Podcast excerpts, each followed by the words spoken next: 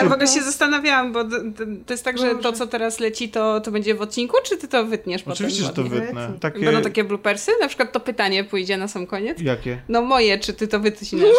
Nie wiem, musisz przesłuchać cały odcinek, żeby się dowiedzieć. No, będę musiała przewinąć na koniec chyba, nie będzie mi się chciało. Dzięki. Proszę cię, one trwają 6 Czuj się już nie zaproszona ja... następny raz. Dobrze. To może w ogóle wytniesz cały mój wątek i wypika, Będzie ciężko. wypikasz moje imię. Będzie ciężko, miałem niektóre głos. dobre żarty. nie pamiętam. A w o. ramach mojej złotej zasady życiowej, jak nie pamiętam, znaczy, że się nie zdarzyło. Nieprawda. O Jeleniu był całkiem dobry, tylko jakby nie zrozumiałaś. Mhm, oczywiście.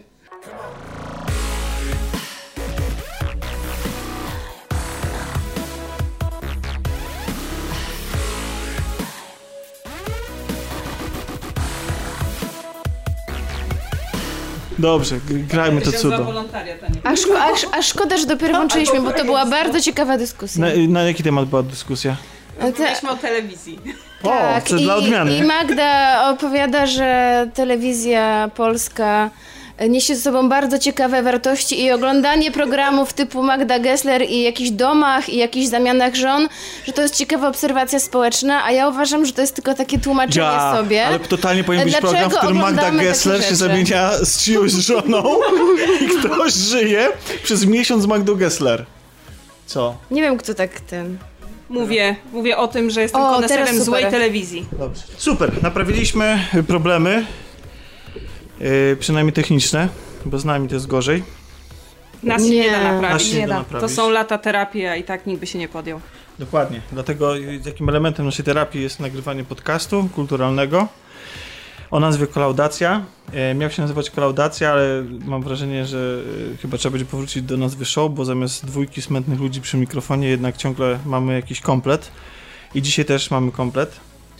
A dlaczego show? To jak jest mało ludzi, to już nie show, a jak dużo ludzi, no, to ja show? Tak, ja tak sobie wymyśliłem. A że w sensie, nie że, nie? W sensie, że jesteśmy nudni, a jak jest więcej nie, ludzi, to no, jest chodzi o to, że show, show, było wymyślone... Dobra, nikogo to nie interesuje. No, witamy w kolaudacji, podcaście Ale ja, kulturalnym. ja byłam ciekawa.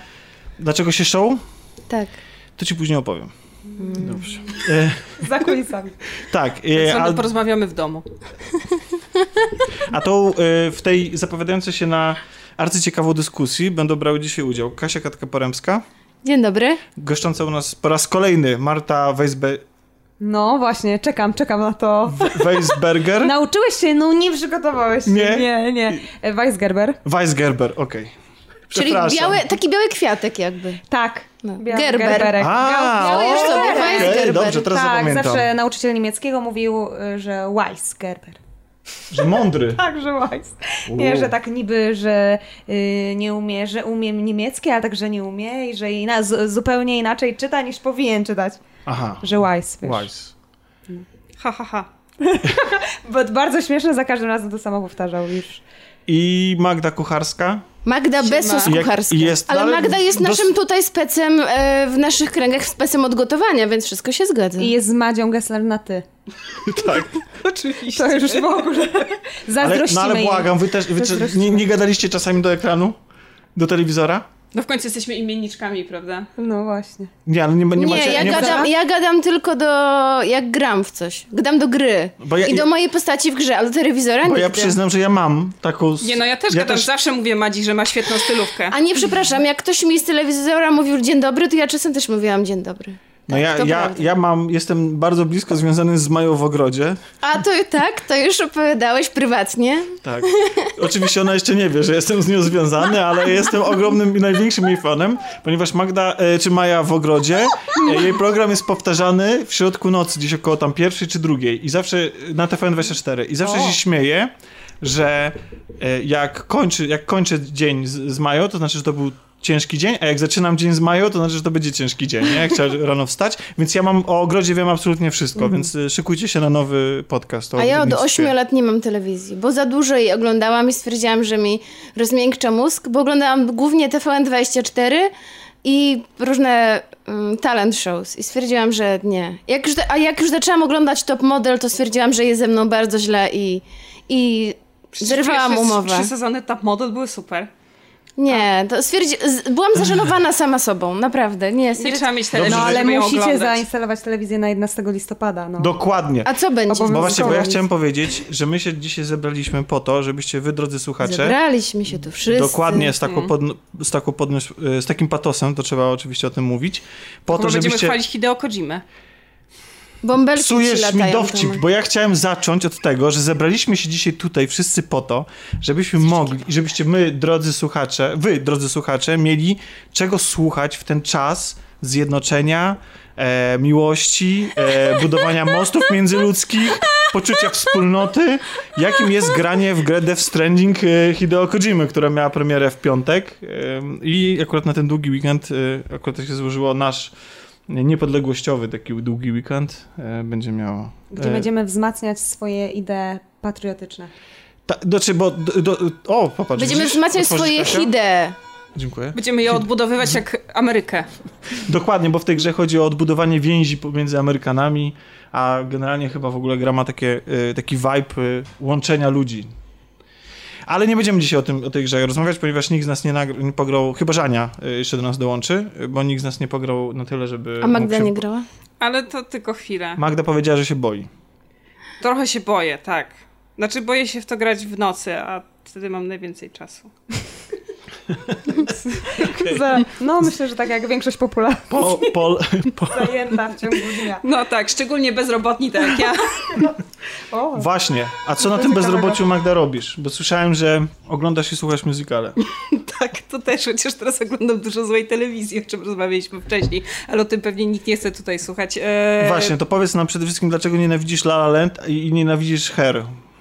Bo jak kiedyś mnie zapytałaś, jaki jest Co? mój ulubiony...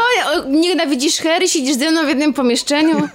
Bo jak kiedyś, się ciebie, jak kiedyś mnie Bo zapytałaś... nie z Jak... naszych hipisów. O, O, to wróci- nie hipisi, to po prostu w Stanach by nie doszło do tego całego przewrotu, do zmiany władzy, do obalenia Nixona. W ogóle nie było, nie mieliśmy Nie byłoby ta, tabletki AIDS. antykoncepcyjnej. Nie, nie lubię Na hipisów. pewno. No ale przestańcie, oni gdyby nie ich idea... bo jest YouTube, więc Em, Ale przecież słuchajcie, gdyby nie idea, to żylibyśmy nadal w konserwatywnym, patriarchalnym społeczeństwie. Tak, i ZSRR by nie Eee. upadło, na pewno. Coś Wow. jeszcze? Dobrze, nie gadajmy o Wow, polityce. dobra, ale o ZSRR, o ZSRR dzisiaj będziemy jeszcze rozmawiać, ale zanim o Związku Radzieckim, to chciałem porozmawiać o, chyba że w Związku Radzieckim scena musicalowa jest równie silna, co... Bo właśnie musicale się raczej kojarzą ze. Stanami Zjednoczonymi, prawda? Tak, tak, tak mi się wydaje, tak. No to czemu się skrzywiłeś, jak ja powiedziałem, że mój ulubiony musical to jest Her? Jedyny. Nie wiem, bo... Bo jedyny jaki znam. Jedyny jaki znam. Ej, ale- popularny. Chcę Nie, wam jest powiedzieć, że Tomek ogląda musicale i się tego nie wstydzi. Ale ogląda tylko te filmowe, a nie zna w ogóle sceny teatralnej. No właśnie, a ja znam i teatralną, i filmową. Zgadzam się, ja uwielbiam musicale w teatrze. Świetnie, to rozmawiajcie. No, to co? Halo, przepraszam, ja też lubię. No dobrze, dobra, dobra, okej. To w takim razie... Nie, dobrze, ale to, to jest w sumie bardzo ciekawy e, element, bo jestem To nara? całkowicie ciekawa. Jakie są twoje ulubione musicale? Czy to jest tak, że faktycznie e, śledzisz tę scenę broadwayową, czy to jest tak, że tylko to, co dociera po latach w ramach jakiejś licencji, znasz tylko takie klasyki, które wszyscy znają? Yy, Myślę, że zaczęłam od klasyków, czyli Koty na przykład, takie najbardziej charakterystyczne, ale w ostatnim takim musicalem, yy, który zrobił na mnie wielkie wrażenie, to było na przykład Jesus Christ Superstar, tworzony przez takich trochę nieznanych mm, aktorów. Mm, No i takie musicale chyba najbardziej docierają do mnie, ale ostatnio byłam dwa tygodnie temu na musicalu w Teatrze Roma. Yy, Też staram się śledzić aktualną naszą taką, tą polską powiedzmy scenę teatralną. To był musical na podstawie filmu Once O, uwielbiam. i naprawdę polecam. Yy, Znaczy ja bardzo lubię film Once, ale nie wiedziałam, że jest musical powstał. Tak, oni to przenieśli na Broadway dwa albo trzy lata temu. Yy, Tak, Czyli nie lubisz e, musicali hipisowskich, ale lubisz musicale hipsterskie, a moim zdaniem jedno z drugiego się wywodzi. Hipsterskie. Proszę nie ci. jest hipsterskie? a to ja powiedziałam, że ja Opowiada to... o, opowiada o parze hipsterów. No, Ale jest no. bardzo mainstream, znaczy jest bardzo mainstreamowe, Tak, jest bo y, jeżeli coś trafia na główną scenę na, na Broadway, tak, najprawdopodobniej jest potem nominowane do Tony i wszyscy o tym mówią. I tak naprawdę Tony to jest takie najlepsze źródło, żeby dowiedzieć się, co w danym sezonie w ogóle warto To, obejrzeć. to są nagrody muzykalowe. Tak, to są Okej, takie Oscary żeby, żeby, teatralne. Jak już mamy dwie tutaj fascyna- y, w, zafascynowane A czy lubicie brytyjskie osoby, to może, muzykale? to może us, jakby us, usystematyzujmy tę rozmowę. Jak to jest być fanem musicali w Polsce? Trudno. To jest trochę.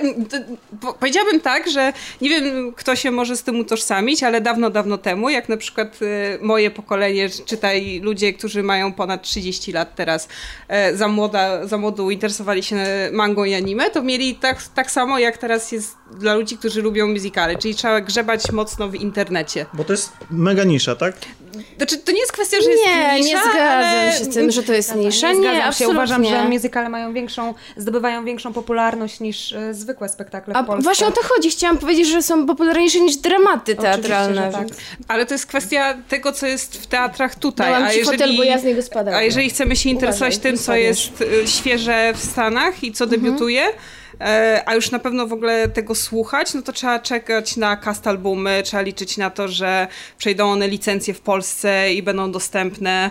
E, To znaczy zgadzam się z tym, że nie jest łatwo, bo e, nie jest łatwo w tym względzie, że dostępność, to rzeczywiście. Tak. Bo e, żeby na przykład obejrzeć Billy'ego Eliota, czy Pryszcile Królowe Pustyni, moją dwa, Królową Pustyni, moje dwa ulubione muzykale, trzeba wyjechać do Londynu, bo Mhm. bliżej e, ich nie obejrzymy. E, ale z drugiej strony, no No tak, ale one są- na przykład miały adaptację filmową. To jest tylko, że to są rzeczy, które są stare. W jaki sposób jesteś w stanie w Polsce zapoznać się z Hamiltonem? Czyli czymś nowym, tak? Bo dla tych, którzy nie mają pojęcia o muzykalach. Tak, jest- znaczy no Hamilton ma ile? Dwa, dwa trzy lata, ale Mhm. jest taki bardzo mocno przełomowy, jeżeli chodzi o scenę Czyli Broadwayową. pewnie go zekranizują. No patrząc I na to, ile rzeczy od tego czasu zrobił Lin-Manuel Miranda, to już by się zadziało, gdyby miało się zadziać. Okej, czyli tak, y, mamy, mamy, jak mieszkasz w Warszawie, to jest spoko, bo możesz sobie pójść Tak. do Romy, czy do Buffo. do Buffo. Dwa główne teatry. I ja myślę, że w ogóle, że No, ja na ale przykład, Buffo to ma swój autorski i nic. Ja to na przykład, prawda, gdzie ja- Natasza Urbańska Tak właśnie chciałam rolę. powiedzieć. Chociaż na metrze byłam trzy razy i każdemu polecam. Czy ja To metro prawda. uwielbiam, No właśnie, ale... ja, ja, trochę chcę- jakby, ja żyję w takim przekonaniu, że my jesteśmy trochę takim pokoleniem, w którym dzięki właśnie e, Józefowiczowi e, te muzykale nie są dla nas czymś takim zupełnie obcym i na przykład, prawdę mówiąc, o ile na przykład w ogóle jest brak filmowych muzykali polskich, totalnie, bo poza tą, uwaga, e, nieudaną próbą muzykalu, który się nazywa całkiem przypadkiem Wszystko gra, e, to, e, to hashtag Wszystko gra w ogóle, który był tragiczny i, i, i, i, i to było przykre, że, my, że mamy taką samą e, nazwę e, naszej inicjatywy. E, W każdym razie to poza tym to nie mamy absolutnie żadnego takiego filmowego dokonania, natomiast ta scena jakaś taka wielkomiejska, wydawała mi się, że ona jest żyje i że się rozwija, ale i tak jak tutaj właśnie Marta polecała e, Once, tak? To jest Tak, jakaś nowa e, produkcja? To jest, e, w- Polsce już jest chyba, mm, znaczy od 2011 roku, o ile dobrze pamiętam, weszła na scenę teatru, natomiast w Polsce jest rzeczywiście jakoś tam nowa. Ale Magda z kolei narzeka, że nie ma takich naprawdę dobrych nowości. No bo nie kupują na ogół licencji. Znaczy, Czy coś sprawdzonego, tak mi się wydaje, że przykład znaczy- Roma miałaby najwięcej pieniędzy, żeby kupić licencję na coś zupełnie nowego, a wydaje mi się, że to omija. Zresztą mm, Roma w, poza sezonem, czyli tam w wakacje, kiedy nie leci ich normalna ramówka, często mają koncerty z takim best of i tam czasami są piosenki z nowszych musicali, ale pamiętam, że chyba rok po debiucie The Book of Mormon w końcu usunęli piosenkę z tego musicalu. Nie wiem, czy to jest kwestia tego, że jest w jakiś sposób obrazoburcza, czy, czy co, ale, e, ale postanowili, że, że, usuną, tak? Znaczy, mamy jeśli chodzi o musicale? Tomek, poczekaj i jeśli, tak. e, jeśli chodzi o Romę, chciałam a propos tego kupowania, e, to wydaje mi się, że po prostu stawiają na coś, co jest sprawdzone. I coś, co E, przyciągnie Tak, widzów i po prostu myślę, że boją się zainwestować, bo licencje są bardzo, bardzo drogie.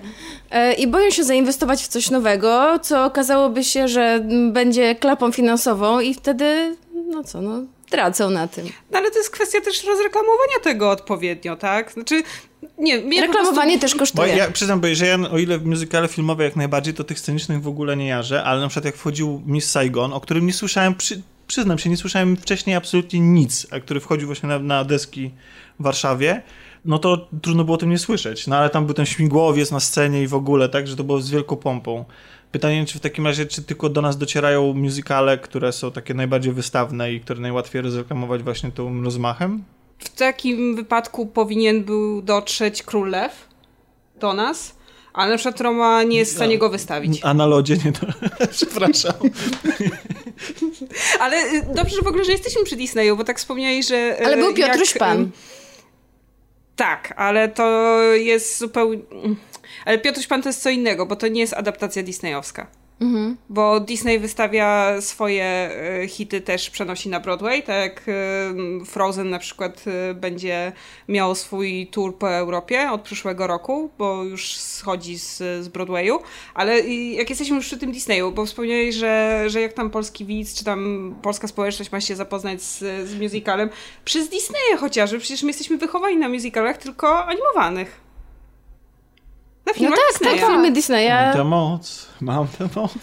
I, I dzieciaki dalej się z tym zapoznają, tak? Szczególnie jeżeli mówimy już, y, wrócę do Frozen, chociażby dlatego, że zaraz niebawem wchodzi dwójka i, i zaraz sobie będę przypominać jedynkę, którą uwielbiam, no to tam ogromne nazwiska e, broadwayowe w ogóle podkładały głos, tak? Przecież jest Znaczy, znaczy, Idina. Ja nie mówię, że u nas nie ma zainteresowania, bo chociażby tutaj sobie siedzimy przy stole i nagle się okazuje, że w ogóle, bo do, dotarł do nas jeszcze Grzegorz, przywitaj się Grzegorzu. Wszystkim.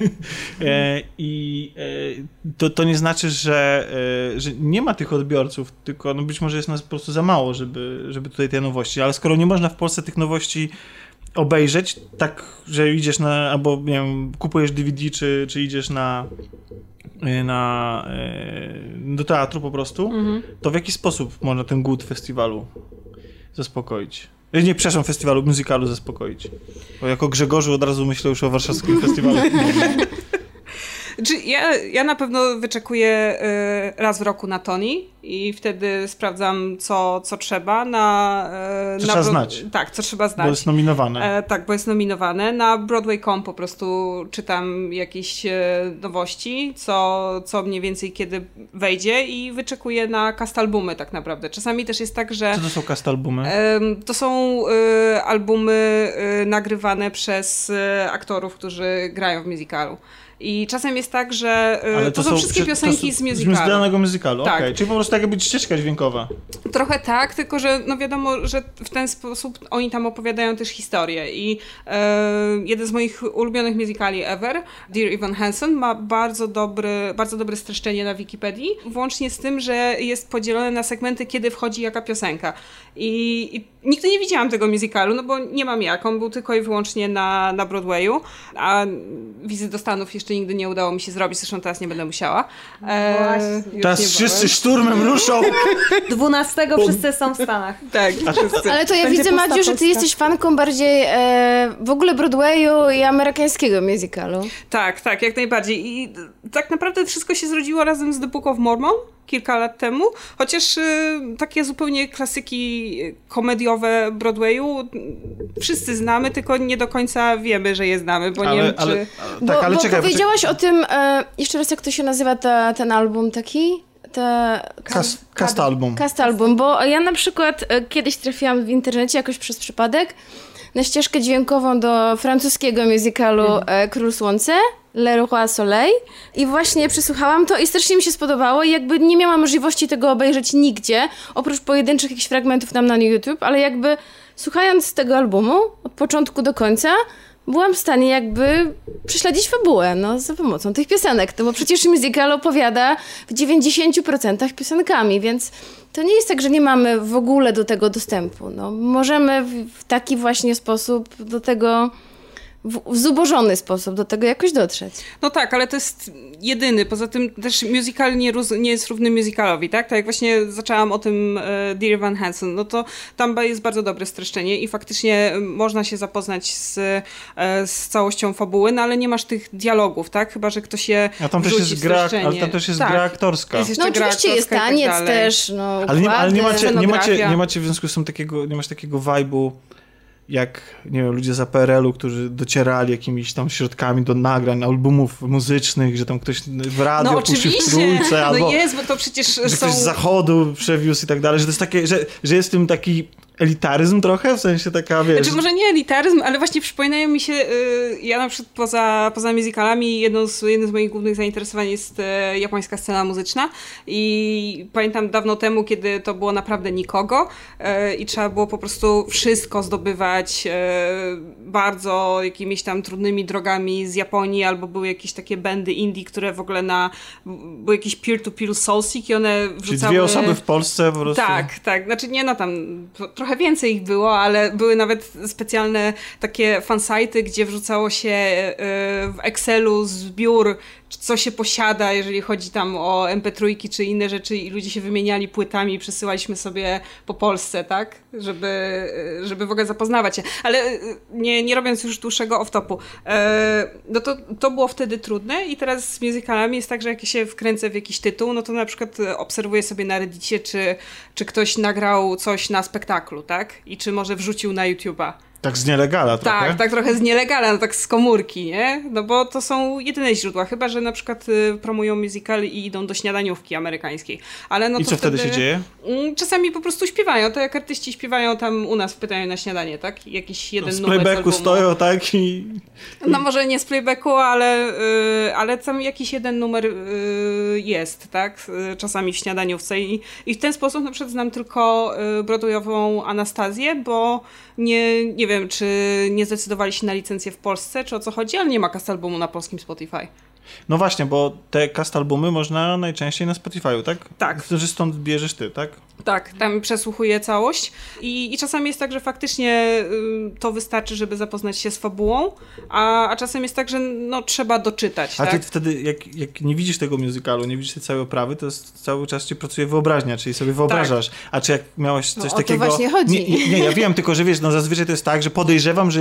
Też tak miałam z tym francuskim ludzie- musicalem, o którym mówiłam. Musiałam sobie wszystko wyobrazić. Że ludzie no. Oglądają musical, wracają do domu i tam go słuchają, przeżywają, przeżywają go tak. razem. Znaczy dalej, ale i teraz y, stąd to mm, miałaś te, takie zderzenie swoich wyobrażeń z y, rzeczywistością, czyli że słuchałaś tylko czegoś, a później nagle mogłaś, miałaś okazję obejrzeć i się okazało, że to jest na przykład wizja, która nie dorasta do twojej.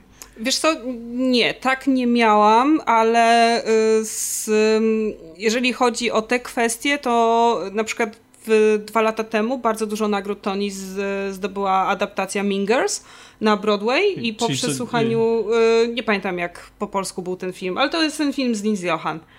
E, I, y, Lindsay Lohan jeszcze żyje? No ale to stary film To przecież, stary film. Mingers. To są y, nie niegrzeczne dziewczyny, tylko nie pamiętam właśnie. Jak, Nie, nie pamiętam jak no. jest polskie tłumaczenie, ale wszyscy znacie ten film na pewno. Nie E, widziałam chyba żadnego filmu z nią. To jest chyba film, który takiego do mainstreamu pchnął bardzo, takiego międzynarodowego. A ona po tym się filmie tak wszyscy... w-. Nie, właśnie nie. Chyba A jakiś... 51 randek było na przykład z nią. Możliwe. Z nią? No. Naprawdę? To nie ten film z Sandlerem? Tak, z Sandlerem. No i tam ona była w była- roli głównej. Nie. Tam Naprawdę?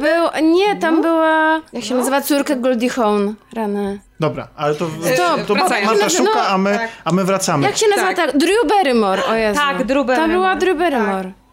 Też nie, to wiesz, jest nie córka Goldie Hawn, ale tam była chyba Drew Barrymore. Tak, chyba tak.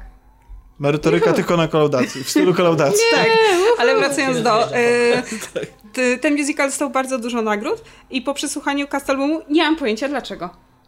Nie Po podobał prostu- ci się. Nie, nie, nie podobał mi się. W ogóle to przeniesienie mi się nie podobało i, i byłam Mówimy w o ogóle... musicalu jeszcze raz? O Mingers. O Mingers. I, I byłam e, wręcz zdruskotana, że na przykład Frozen dostało tylko jedną nagrodę, a uważam, że... Może wszyscy mieli dosyć. Może Nie, ci ale- wszyscy ludzie mają córki i te córki po prostu katowały Ale ich nie, tym... ale właśnie o to chodzi, że oni przenosząc Frozen na Broadway ym, trochę tam pozmieniali. W ogóle to y, była cała afera, bo pozmieniali trochę cast aktorski i tak dalej. Ym, dołożyli w ogóle dwie nowe piosenki i ma zupełnie inny wydźwięk. Ten, ym, ten, to Broadwayowe Frozen jest takie naprawdę do dorosłego widza w ogóle kierowane. Tam jest więcej, e, więcej rozterk ma e, Anna, więcej się zastanawia nad, nad tą mocą, skąd ona jej się wzięła, czy, czy faktycznie jest zła, czy dobra i, i naprawdę polecam ten cast album. Jest w ogóle e, pięknie skomponowa- skomponowany. Nowa piosenka jest super i, i nie rozumiem, nie rozumiem czemu było nominowane tak do tak małej ilości nagród i, e, i czemu dostało tylko jedno. Czyli co, polski fan czyta Wikipedię, ogląda, Czyta newsy, czyta, y, czyta newsy, ogląda, ogląda wszystko, co może coś na, śniadaniu- YouTubie. Na, a, na YouTubie. Y, Tak. A czy, dobra, to w takim razie, gdybyś, yy, podsumowując sobie ostatni sezon, albo coś, co cię w ostatnim roku, skoro i tak zbliżamy się już do jego końca, ujęło na tyle, że mogłabyś to zaproponować komuś, kto na przykład ym, nie przepada za musicalami, albo chce spróbować się zmierzyć z tym, albo na przykład lubi tam właśnie musicale jakieś filmowe od czasu do czasu, czy filmy muzyczne, ale nigdy takiej scenicznej wersji yy, nie miał możliwości zaznać. Z e, ostatniego sezonu chyba nic bym tak naprawdę nie poleciła, bo nic mnie nie ujęło. E, Z No to poprzedni- już jest ten poziom taki e, krytyka już taki wysmakowanego, że wiesz, teraz kiedyś było lepiej, tak? Kiedyś było lepiej. Jeżeli chodzi o ostatnie lata, to na pewno ciekawe dla kogokolwiek może być Hamilton, pomimo tego, że ja uważam, że Dear Evan Hansen o- jest dużo lepszym Okej, musicalem. a o czym to jest? Y, Hamilton opowiada o haha, Hamiltonie, czyli o jednym z ojców Stanów Zjednoczonych. On jest na 10 dolarówce chyba uwieczniony. Już straciliśmy słuchaczy.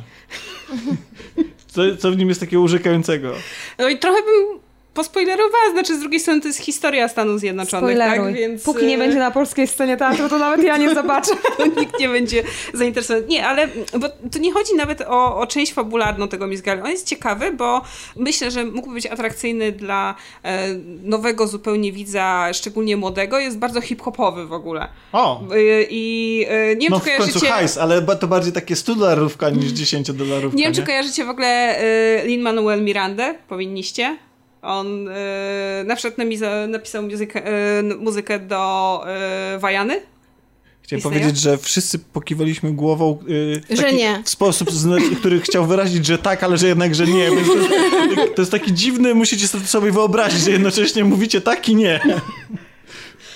No, trochę przechodzi teraz do mainstreamu. Tak czy jak on napisał całego tego, y, ca- całego Hamiltona i ma świetną dykcję. Polecam sobie posłuchać y, cast albumu, jak on tam rapuje, bo to jest y, naprawdę cudownie się go słucha. Ej, prostu. czyli fani hip-hopu mogą się tym zainteresować. Tak, mogą jak najbardziej, więc no, no Hamilton jest taki, on był w ogóle ważny dla Stanów politycznie, bo to był koniec rządów Obamy, o imigrantach też, no bo że imigranci zbudowali Stany Zjednoczone, a potem już był ten taki ruch, e, że anty, nie, wielkie mury i tak dalej, e, więc no to był bardzo głośny musical e, w Stanach.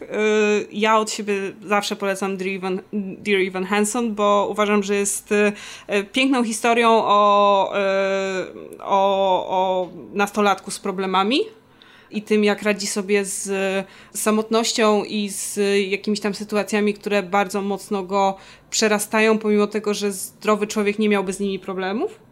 Jeżeli chodzi o komedię, no to jestem wielką fanką The Book of Mormon. To jest y, musical od twórców South Parka, więc jeżeli lubicie to, O. e, to nie powinno być problemu z humorem. Czy nie było odcinka South Parka o takim tytule? Tak, Był, był, był, właśnie, był, był. oni promowali to, że wychodzili z Broadwayu i jechali na tour po Stanach Zjednoczonych. I, i jest naprawdę zabawny. Ma taki dosyć e, mądry humor i zresztą moja taka główna faza na musicale zaczęła się właśnie odkąd gdzieś tam wpadłam na y, performance Tony do To jeszcze kwestia językowa, ponieważ to są wszystko muzykale po angielsku. Tak. Czy można w polskim internecie znaleźć jakieś tłumaczenia? Jest teraz No bo to jest To- jednak język taki trochę bardziej poetycki czasami, czy nie? nie powinno być problemów tak naprawdę. Z takich ciekawostek jest taka grupa wokalna na YouTubie, oni są bardzo popularni, ale teraz mi wypadło jak oni się nazywają. Będę musiała sprawdzić Dobrze, dodamy będzie do to opisu. gdzieś tak I dodać. link.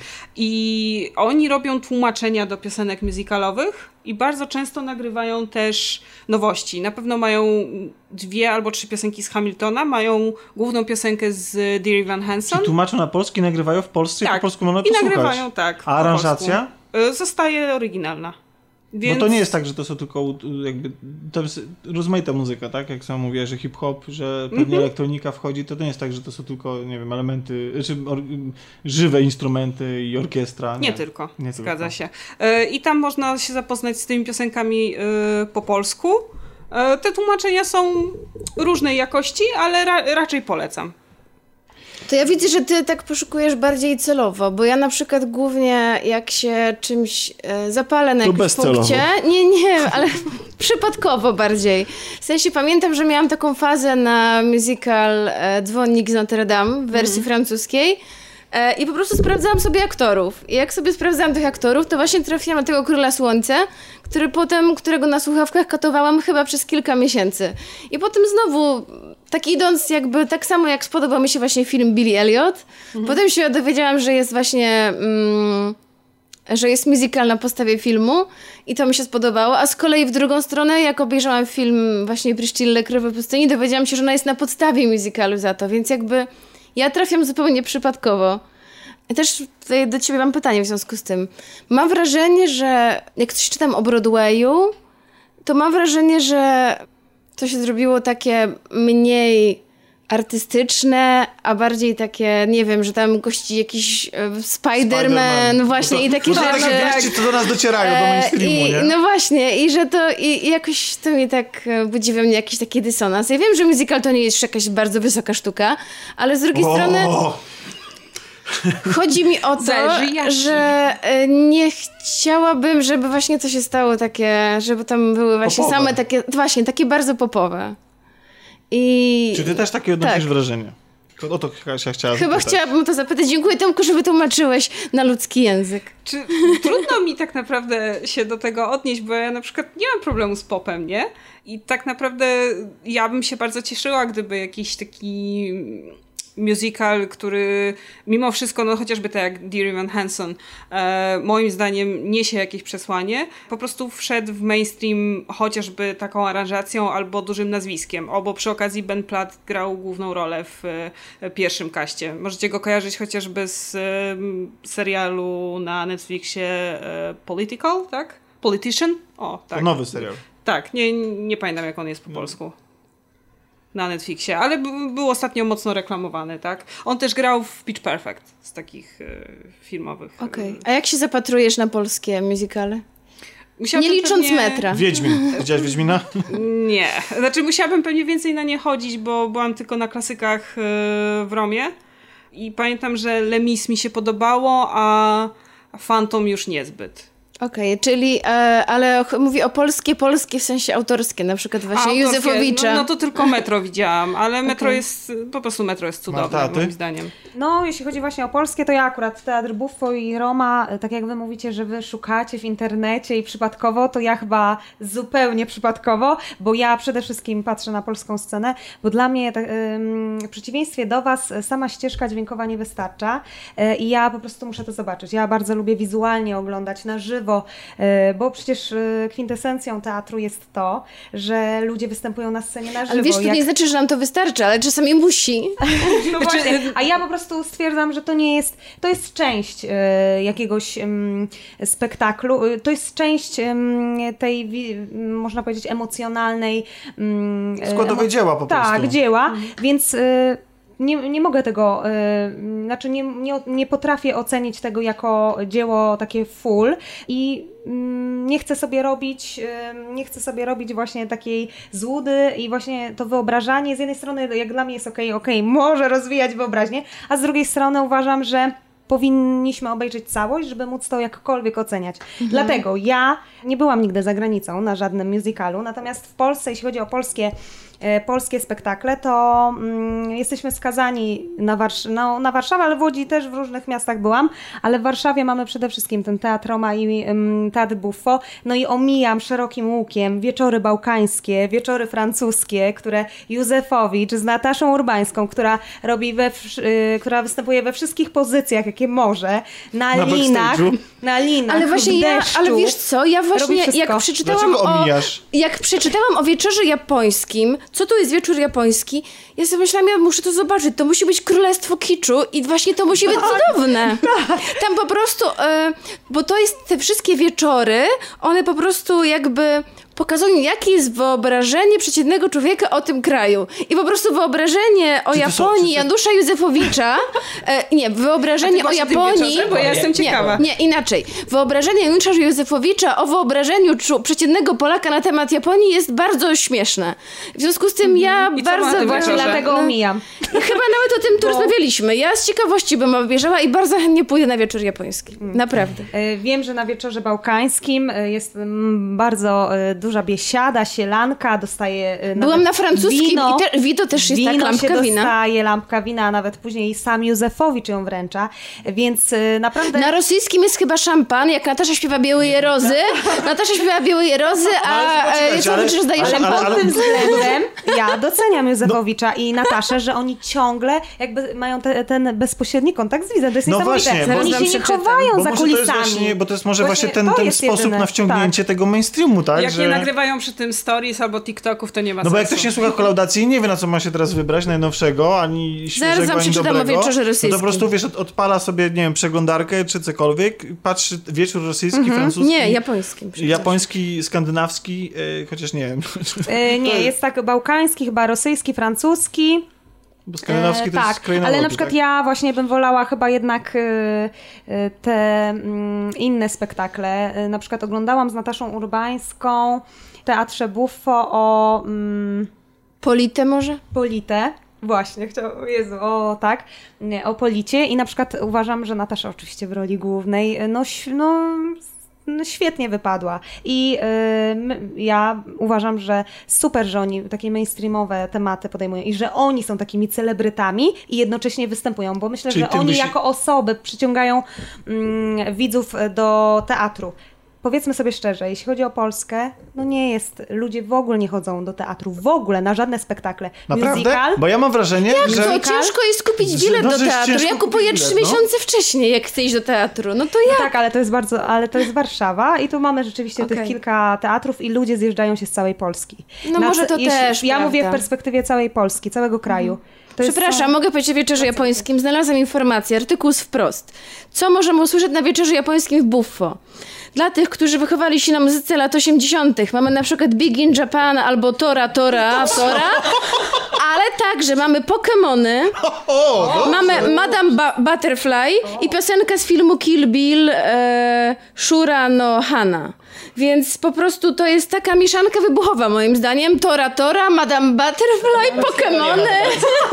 Madame Butterfly Opera.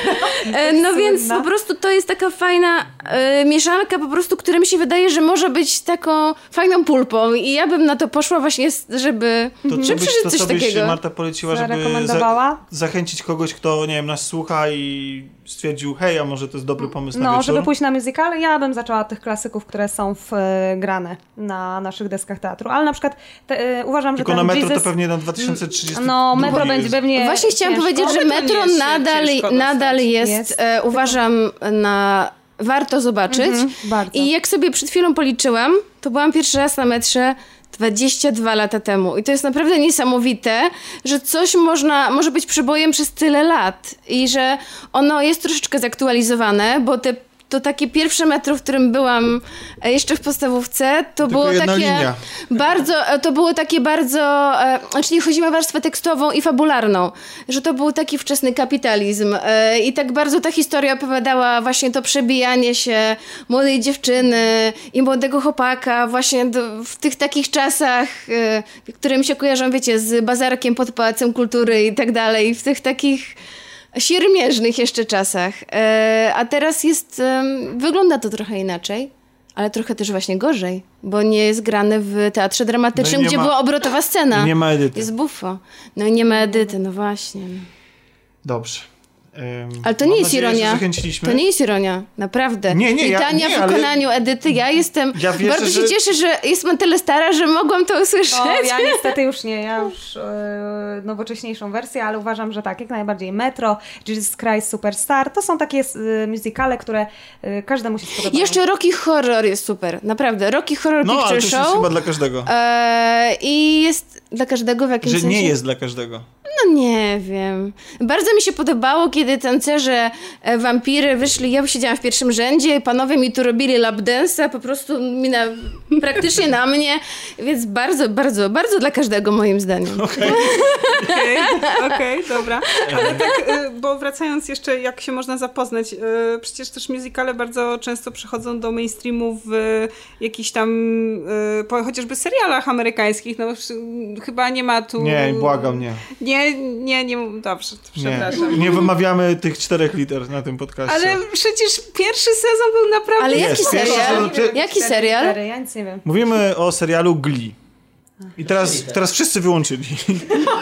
Nie, Ej, Glee bo przez, przez dwa E. ja też oglądałam, ja oglądałam pierwszą serię Glee. No i pierwsza seria jest naprawdę spoko, o coś w niej chodzi, do czegoś to zmierza i I ktoś miał naprawdę jakiś były numery pomysł. musicalowe. Natomiast to, co się dzieje już tam, nie wiem, od trzeciej, to już jest, ja nawet nie wiem, czy nawet dotarłem, ale po prostu to już tak mielenie jest w kółko tego samego, rozwadnianie. Ale to tak samo Z tymi jak- bohaterami się nic nie dzieje, te piosenki są, mam wrażenie, coraz A gorsze. nie macie i- wrażenia, że śpiewają trochę jak Alvin i Wiewiórki? Te guziki są takie cieniutkie, że jakby byli przetworzeni A gdzie można. Glee w ogóle teraz obejrzeć? Na Netflixie jest. Na Netflixie. No to jak, nie, nie, jeśli ktoś ma zaczynać z musicalem przygodę, to niech zacznie, nie Glee. moim zdaniem, nie nawet nie od musicalu, tylko od filmu muzycznego. Żeby się tak, żeby się nie odbił od razu, bo jednak dla niektórych y, to, że w filmie nagle ktoś zaczyna tańczyć i, i śpiewać, to jest wielką przeszkodą. E, Mam nadzieję, że mimo wszystko. y, Ale wydaje mi się, że nie jest trudno kogoś. zrozumieć, że sceny tańca i śpiewu w filmie są... Abstrakcją. Dzieją się w wyobraźni bohaterów na przykład. I że są komentarzem do I że ich są stanu komentarzem, no- emocjonalnego, W jasne. animacji jesteśmy do tego przyzwyczajeni, więc... No, to, Właśnie. to jest jak z dubbingiem. To jest jak z dubbingiem. Zresztą swoją drogą podobno Terminator y, Dark Fate wszedł z dubbingiem do. y, Znaczy, do no nie polskiego. podobno, no Tak?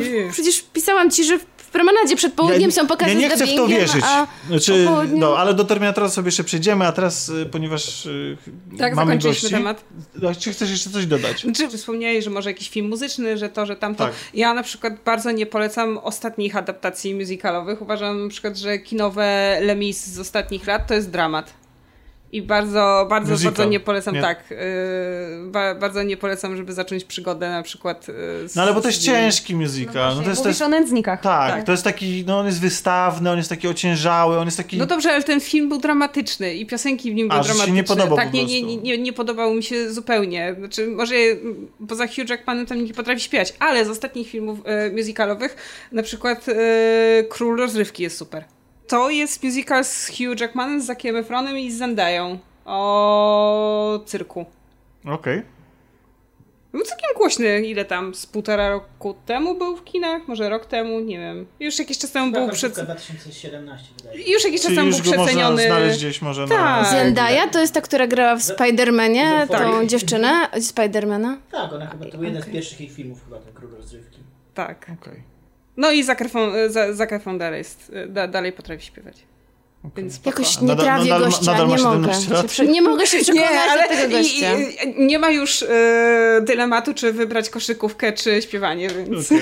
jest dobrze. No właśnie, on mi się, jak bardzo nie będzie High grał e, seryjnych morderców, tak on nie, nie przestanie mi się kojarzyć z High School Musical. Ale czy to źle? Ja na E, przykład uważam, że High School Musical był bardzo spoko. Ale wiesz o co, e, nie, ja nie mówię... No ale to, to jest taki... Trochę muzykale są. E, Ale e, nie- Madziu, wiesz o co mi chodzi? Ja nie No mówię, że rozumiem, to jest złe. Żeby plastikowe po prostu. Ale e, chodzi mi o to, że abstrahując od High School Musical, on jest aktorem i trochę do niego ta łatka przylgnęła. I w momencie, kiedy on gra na teraz mordercę, e, to jakoś ciężko mi uwierzyć w niego, bo ja widzę tego chłopaczka z High School Musical. Do których niby przygnęła łatka, na przykład Robert Pattinson, który teraz ładnie się odbił i no, No, ale dlatego, że o to się stara. stara się, Bo- stara, bierze, bierze w udział w naprawdę ambitnych projektach. Ja ma, ma, mam, też, z mam też wrażenie, że y, partnerka Pattisona ze Zmierzchu, czyli Kristen Stewart, Tak. też mm, Oczywiście. Ja szeroko też idzie, jeśli chodzi o repertuar. Ja myślę, że ona nie miała jeszcze szansy.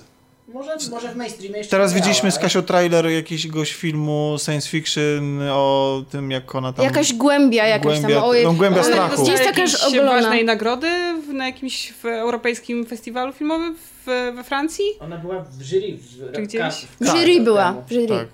Ale nie wiem, jak się dostaje do jury w Cannes. Nie wiem, jakie trzeba Ale mieć podobnie znajomości. jak na przykład e, Swoją drogą aktorzy... słyszeliście o tym, że jest teoria Kevina Bacona? Ja się dzisiaj dowiedziałem. Że, że jest coś takiego, że jest liczba Kevina Bacona. I to jest tak, że, że podobno w Hollywood nie ma takiego aktora, który by nie znał Kevina Bacona, albo z nim, albo nie znał kogoś, kto zna Kevina Bacona. Więc w oparciu o tą słynną teorię sześciu tam uściśnień, uściśnień dłoni, tak, że każdy, że y, jeżeli zaczniesz patrzeć na swoich znajomych, to tam nie wiem do końca jak to działa, ale generalnie tam, że tam do szóstego, że tam przy, że maksimum sześciu ludzi potrzeba, żeby się okazało, że coś was łączy, tak? Odstępu to podobno właśnie, to ktoś to przekuł, jest podobno oficjalna liczba Kevina Bacona, że wszyscy jesteśmy z Kevinem Baconem połączeni, jest podobno strona, ja ją spróbuję podlinkować w opisie, gdzie można sprawdzić, jak daleko jesteś od Kevina Bacona. Koniecznie, koniecznie musisz e, wysłać nam tego linka, a w ogóle najlepiej w, e, w linkach pod odcinkiem I umieścić. przy okazji, ja, muszę pamiętam, to sprawdzić. Czytałem, ale przy okazji trafiłem na, na piosenkę, znaczy piosenkę, na, nie wiem, utwór, nie wiem jak w metalu, takim death metalu się nazywa um, utwory, e, Utwór. Ale, czy, ale która się nazywa It Tastes Like Kevin Bacon. I nie zrozumiałem nic z tego kawałka, ale bardzo mi się podobał tytuł. A czy rozumiem, że był death metalowy kawałek, tak? E, tak, bardzo, tak. Ale, aczkolwiek nie, Bardzo death metalowy. ale nie w oprawie. W oprawie był bardzo taki kolorowy. Słuchajcie, y, jakby skakanie trochę, będziemy dzisiaj trochę skakać po atmosferze, czy w atmosferze, tonie, i, no ale w sumie taka jest A chciałam jeszcze kultura. powiedzieć, bo nie chciałam przerwać Magdzie, bo fajny wyszedł ten temat o musicalach, że oglądałam jeden film z Lindsay Lohan, sprawdziłam. O. Zakręcony Barbie piątek. Superbeka? Tak, Nie, zakręcony piątek. gdzie ona się tak. zamieniała ciałami ze swoją matką Jamie Lee Curtis. A, to było fajne. No, właśnie ale to to było jest taki fajne. klasyk oparty o klasyki, prawda? W sensie... No tak, no ale okazało się, że oglądałam jeden i- film z Lindsay Lohan, ale dla mnie, odkąd obejrzałam Bojacka Horsemana, to dla mnie Lindsay Lohan to będzie zawsze ta, nie pamiętam jak się nazywa ta dziewczyna, e, dziewczynka, która potem e, ćpała i piła z Bojackiem, ale ona mi się jakoś tak wydaje, że jest straszliwie wzorowana na wzorowana. Lindsay Lohan, tak. Sarah Lynn, Sarah Lynn. No tak, to wa- Jak- ważna postać dla Jak Bojacka. myślę o Lindsay Lohan, to od razu mi się Sarah Lynn przypomina. To już tak. Tak, chodzi o to, że na dygresję sobie pozwolimy później, ale nie chcę też Marty przetrzymywać zbyt długo. Dlatego chciałbym zmienić trochę temat na dużo poważniejszy, bo widzieliśmy z e, Kasią, no i Marta też widziała przede wszystkim, e, Wczoraj, więc na świeżo Tak. bardzo. Nowe to na świeżo, no. film e, Agnieszki Holland nowy, Ob- Obywatel Jones. I jest to film oparty na faktach. Ponieważ opowiada o... Y, O Garecie Jonesie, który jest walijskim dziennikarzem, który jest sławny z tego, że przeprowadził wywiad z Hitlerem. Dziennikarzem bywa, ale tak naprawdę oficjalnie jest pracownikiem angielskiego rządu. Dla Znaczy jest doradcą- Doradcą, Doradcą. tak. Polityka, o, to- bo on nie jest politykiem, on jest Nie, doradcą tak. polityka Lloyda George'a. Bardzo młodym zresztą, bo nie ma... Jednym z wielu doradców zresztą. Jak jest mu wypomniane, nie ma nawet 30 lat.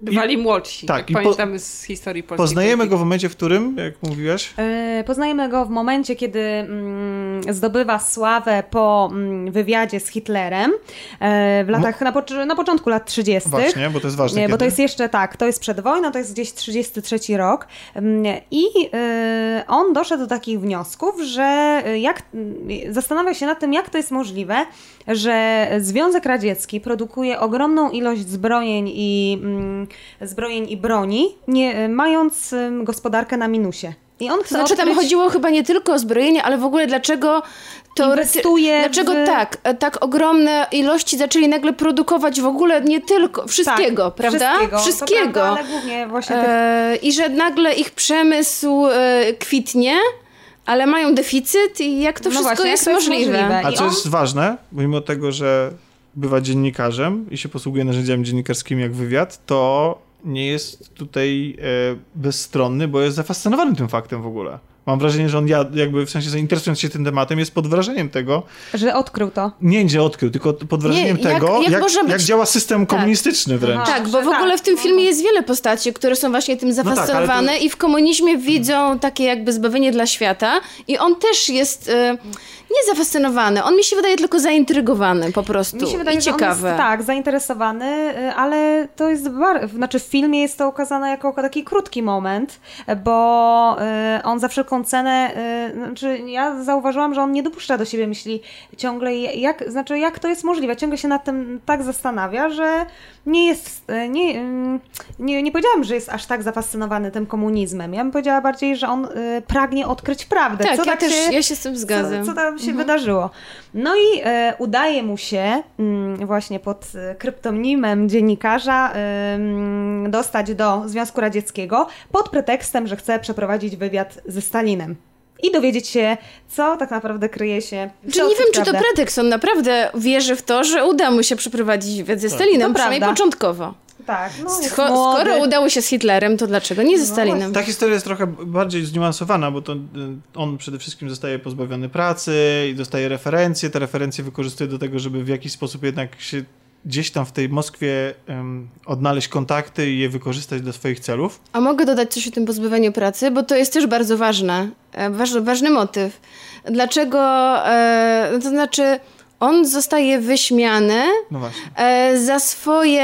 Mm, Trzeźwe. e, oceny i hipotezy, że Hitler staje się niebezpieczny dla Europy. I podpalenie, roz- I podpalenie Reichstagu, i że to wszystko jest tak naprawdę zarzewiem wojny. Tak. Czy w czym sprawia, czy wprawia w rozbawienie wszystkich Tak, y, i wszyscy, wszystkie polityków. stare dziadki, y, wszyscy doradcy inni, którzy tam siedzą, o, co on tam może, nie da rady przeprowadzić ataku na Europę, to nie jest, atak na Europę to nie to samo co wiec. E, I po prostu mam wrażenie, że to być może ktoś inny zostałby zwolniony, ale, a nie on, ale jakby w, te jego tezy są jakby zbyt śmiałe.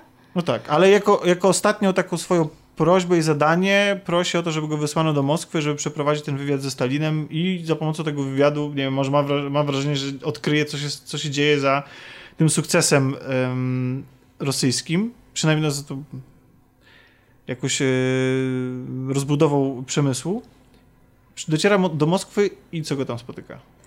Mm, dociera do Moskwy i wydaje mi się, że mm, zaczyna się tak jakby mm, druga część tego filmu e, w, właśnie w Związku Radzieckim. Oczywiście e, otrzymuje opiekuna, który e, pozwala mu, który ma z nim wszędzie chodzić i on ma zamieszkać w hotelu metro. Konkretny musi Tak, zamieszkać. konkretnym. Okazuje się, że zamiast tygodnia zostanie tam tylko przez dwa dni.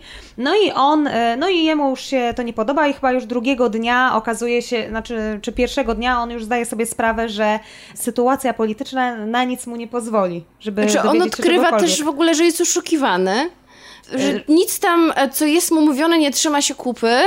Tak naprawdę przyjeżdżając tam z zewnątrz, on nie spodziewał się tego, jak wygląda sytuacja. On Bo- nie wiedział, jak działa ten system. Jest wrzucony w światek korespondentów zagranicznych mieszkających w Moskwie. Mhm. Poznaje sławy, zdobywców Pulitzera i tak dalej. Ale się okazuje, że ci mający dostarczać informacje i prawdę na zewnątrz ludzie tak naprawdę spędzają czas na libacjach i nihilizmie i jakby- Orgiach i tak orgiach dalej, y, tak. i zatracają się Tak, w ale chodzi mi o to, że on jest- i On jest bardzo zadziwiony faktem, że nic tu nie jest prawdziwe, że jakby broni mu się dostępu do prawdy, że, że właśnie, że coś jest ukrywane, że on jest pilnowany, że ci dziennikarze są pilnowani.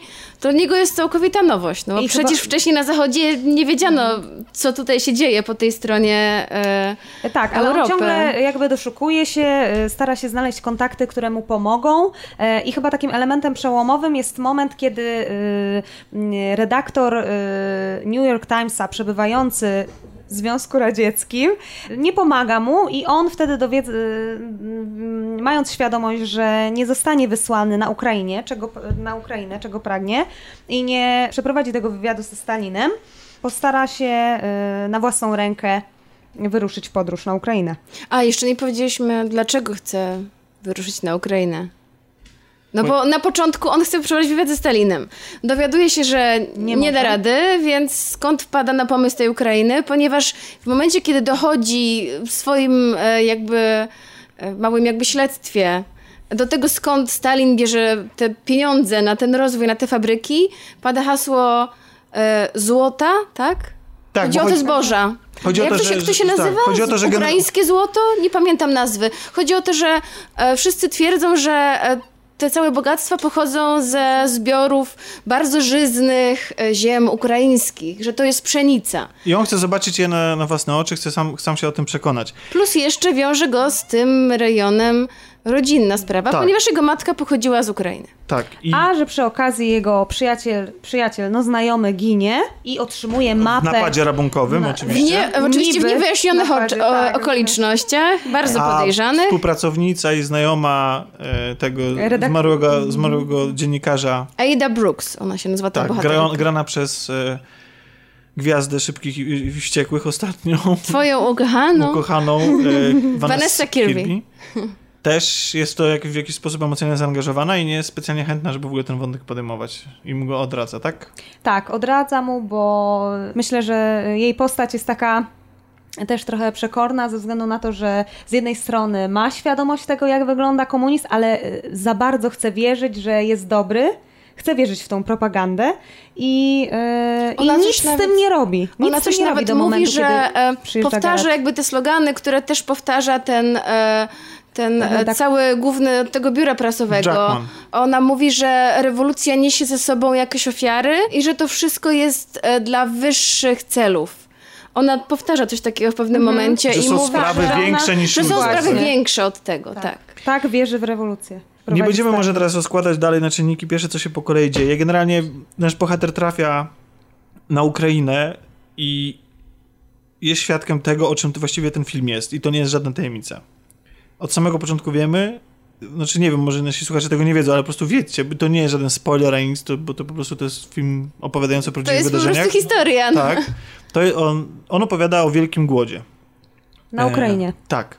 I milionach, milionach E, ofiar, tak. które się z tym wiążą. Od 6 do 10 milionów według szacunków, chociaż jest nawet sami Ukraińcy i zachodniej eksperci się w tym, e, pod tym względem kłócą i do tej pory są powoływane komisje, które liczą e, tych zmarłych, jak wiele zmarłych i oni są, nie są w stanie tego ustalić do końca, dlatego że Związek Radziecki zatajał mm, spisy ludności po tym, e, bo to był, żeby wiedzieć, żeby jakby, że, jeżeli o tym nie słyszeliście jakimś cudem, to była celowe w latach 32-33 głodzenie konkretnej grupy ludności, w, tym wypadku była Ukra Ukraina, e, która miała być karą za to, że nie chcieli oni się poddać planowi, jaki narzucił Związek Radziecki rolnikom na właśnie oddawanie części, na, e, części e, a właściwie to ogromnej, gigantycznej części po prostu zbiorów e, na cele A rządowe. poza tym... e, Czyli oni nie chcieli się poddać temu planowi, który przygotował rząd centralny po prostu. Poza tym, się. oprócz tego, to była grupa społeczna, której Stalin bardzo nienawidził, tak zwani kułacy, czyli bogaci chłopi.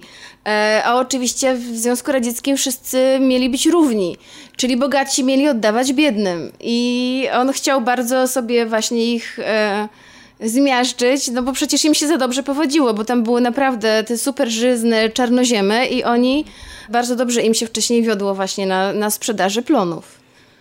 No ale oczywiście Stalin my- stwierdził, że... Tak. I my, jest, my oczami naszego, na- my oczami e, Mistera Jonesa, pana Jonesa, jest, widzimy, doświadczamy tego głodu, ponieważ on dociera w te rejony i sam to przeżywa, no bo jest jakby odcięty, od, ścigany, odcięty od wszystkiego, pozbawiony No, jedzenia. ścigany to myślę, że za duże słowo. No tak, no ale wymyka się swojemu Tak, wymyka się, opiekunowi powiedzmy. tak zwanemu, Mhm. tak. e, Później jest, e, gdzieś tam jest posądzano, gdzie, jak, jak- gdzie jakiekolwiek są skupiska ludności, to jest tam jednak uznawany za szpiega i tak dalej. Bo mówi po rosyjsku, no ale jednak z Jaki- akcentem, jak- więc od razu widzą w nim szpiega wszyscy. Jaki obraz się rysuje? W sensie, ja, ja, w jaki sposób ten głód jest sportretowany?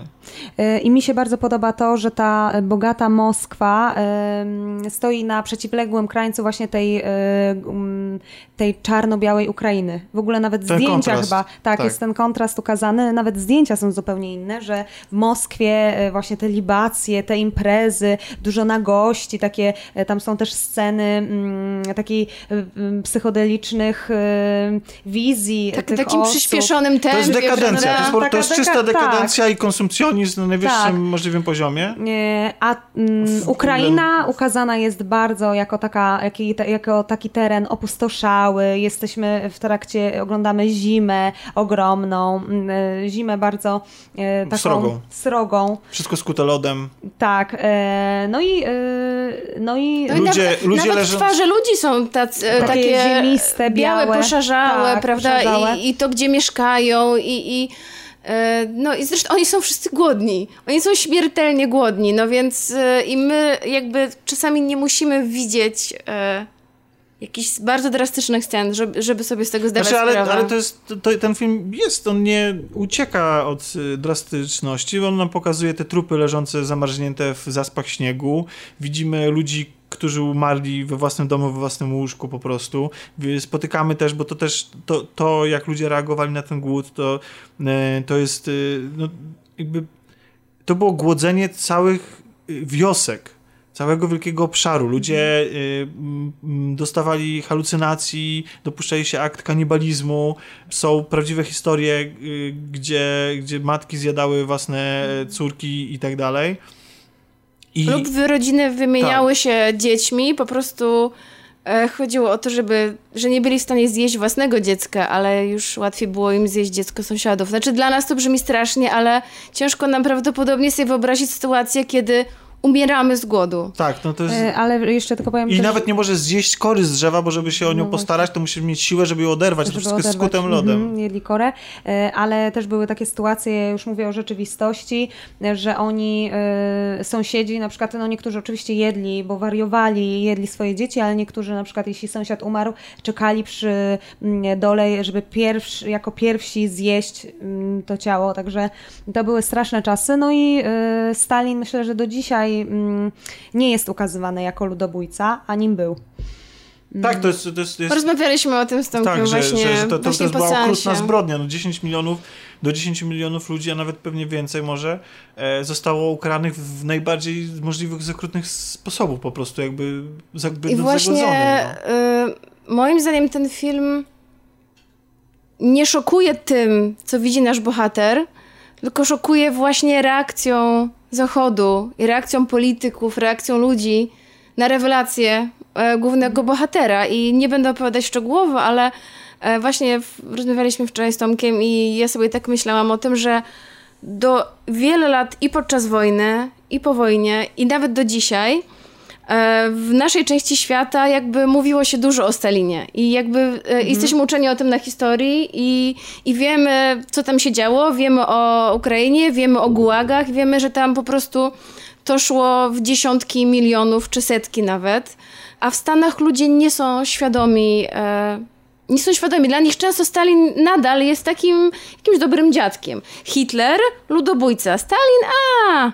E, I pamiętam, jak czytałam książkę Gułag, N. Applebaum i byłam zszokowana tym, jak we wstępie książki on napisze, że pisze tę książkę na rynek amerykański głównie, po to, żeby w ogóle uświadomić ludziom, mm, co to były gułagi i że było coś takiego i co się działo w Związku Radzieckim, ponieważ nawet historycy amerykańscy mają o tym bardzo małą wiedzę. Już nawet nie mówię o zwykłych ludziach, o historykach. Jedynie historycy specjalizujący się w Europie Wschodniej wiedzą coś na ten temat. I to mi się wydaje straszne, że u nich e, nadal jest zakorzeniony e, właśnie Ten- taki mit, no bo skoro i wielcy politycy, skoro Roosevelt mówił, że, że a, że Hitler jest, to jest taki dobry człowiek, on się zaopiekuje Europą, prawda? Dajmy mu już tę Europę, to, to już będzie koniec Ale nie wojny. tylko w Stanach, ale też w Rosji do dzisiaj są e, obrazy na ścianach powieszone Stalina. Znaczy wiesz, Także ale to- w Rosji to mi się wydaje oczywiste w takim względzie, że ci ludzie byli bardzo wyprani. I to, były, to było wiele pokoleń jakby Mhm. tak, prania mózgu, a w Stanach nie. Oni nie chcieli wiedzieć, mam wrażenie. I też w tym filmie jest to bardzo dobrze pokazane, że oni jakby Po pierwsze nie chcieli wierzyli, uniknąć odpowiedzialności, mam wrażenie. To było takie wypieranie, że gdybyśmy wiedzieli i uwierzyli to w, co, co, w to, co tam się dzieje, to musielibyśmy zareagować. Właśnie, bo ten film bardziej niż oskarżeniem wobec Stalina, bo to, on jest oczywiste, jest y, oskarżeniem wobec Zachodu. Znaczy wobec Zachodu. elit właściwie mm, i polityków, prawda? I jest to dla mnie o tyle ciekawe, że sama Holland, to co rozmawiałem z Kasią, że sama Holland prezentuje raczej lewicowe poglądy, a tym jest dużo łatwiej się zachwycać w albo wierzyć było na przykład w, w y, takim ludziom w komunizm, to ona też pokazuje w tym filmie, i to mi się spodobało, to, że e, zaślepienie ideologią w momencie, w którym się stykamy z prawdą, faktem, przeszkadza. To znaczy, w sensie nie można być wtedy uczciwym dziennikarzem, bo że no, moim zdaniem ona krytykuje po prostu ludzi, którzy wierzą w ideę i dla tej idei usprawiedliwiają wszystko. Każde okrucieństwo de facto. Że tak naprawdę te skrajności, niezależnie od własnych, od jakich, jakich byś nie miał poglądów, to że ja tak odbieram po prostu tutaj, że to docieranie do prawdy, ta taka trochę beznamiętność tego głównego bohatera, bo do tego zaraz chwilę chciałem przejść już do samej oceny po prostu filmu. No, że właściwie dziennikarz trochę się powinien też tym kierować, takim po prostu być jakby pozbawiony, mm, znaczy być skupiony na prawdzie po prostu, opowiadać o prawdzie i że, że ta prawda być może kiedyś w jakiś sposób wypłynie i zacznie pączkować. To ciekawe, mam wrażenie, że ona czasami prywatnie popada w To właśnie dlatego, dlatego jestem zaskoczony. Ja nie wiem, czy ona to intencjonalnie zrobiła, ale ja byłem zaskoczony właśnie tym, że, że ona tak naprawdę krytykuje tutaj ludzi zafascynowanych lewic, lew, lewic, le, lewicowych dziennikarzy i zafascynowanych, nie wiem, tą właśnie komunistyczną czy socjalistyczną wizją świata. Naprawdę. Tak, ja tak odniosłem takie wrażenie, ale to jest tak. Temat jest ważny. Pytanie, czy film jest ważny. I czy, I czy go udźwigną? To znaczy, bo... Ja jeszcze jakby... chciałam zapytać o cenę, formę. I no właśnie, no, ale, do, no, ale do tego właśnie, okay. do tego zmierzam, że, że jakby, że pytanie, czy ten film udźwignął yy, i sprostał zadaniu, jakie podjął? Opowiedzenia o tych tragicznych wydarzeniach i reakcji Zachodu na to. Odpowiadając trochę na Twoje pytanie, ja na przykład, Ty mówisz o tym zaślepieniu y, tych elit, y, a ja to odebrałam ten film bardziej o, że jest to film o odwadze y, dziennikarskiej, że ona, że chyba przez przypadek jej to wyszło, to zaślepienie elit, bo ona, ja uważam, że skupiła się bardziej na tej odwadze dziennikarskiej, o tym, że ten nasz główny bohater przez, przy, przez przypadek w sumie chciał tylko opisać sytuację, a bierze na siebie odpowiedzialność za losy świata, za rzeczywistość, która się dzieje.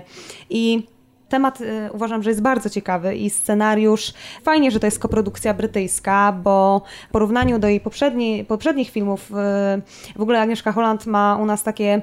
Mm, jesteśmy, mamy takie przeświadczenie, że ona podejmuje mm, ostatnio bardzo dużo takich politycznych tematów. Mm -hmm. Mówię tu właśnie o ale ciemności, ale bardzo takie trudne też, czy Holokaust, czy tutaj teraz to ludobójstwo.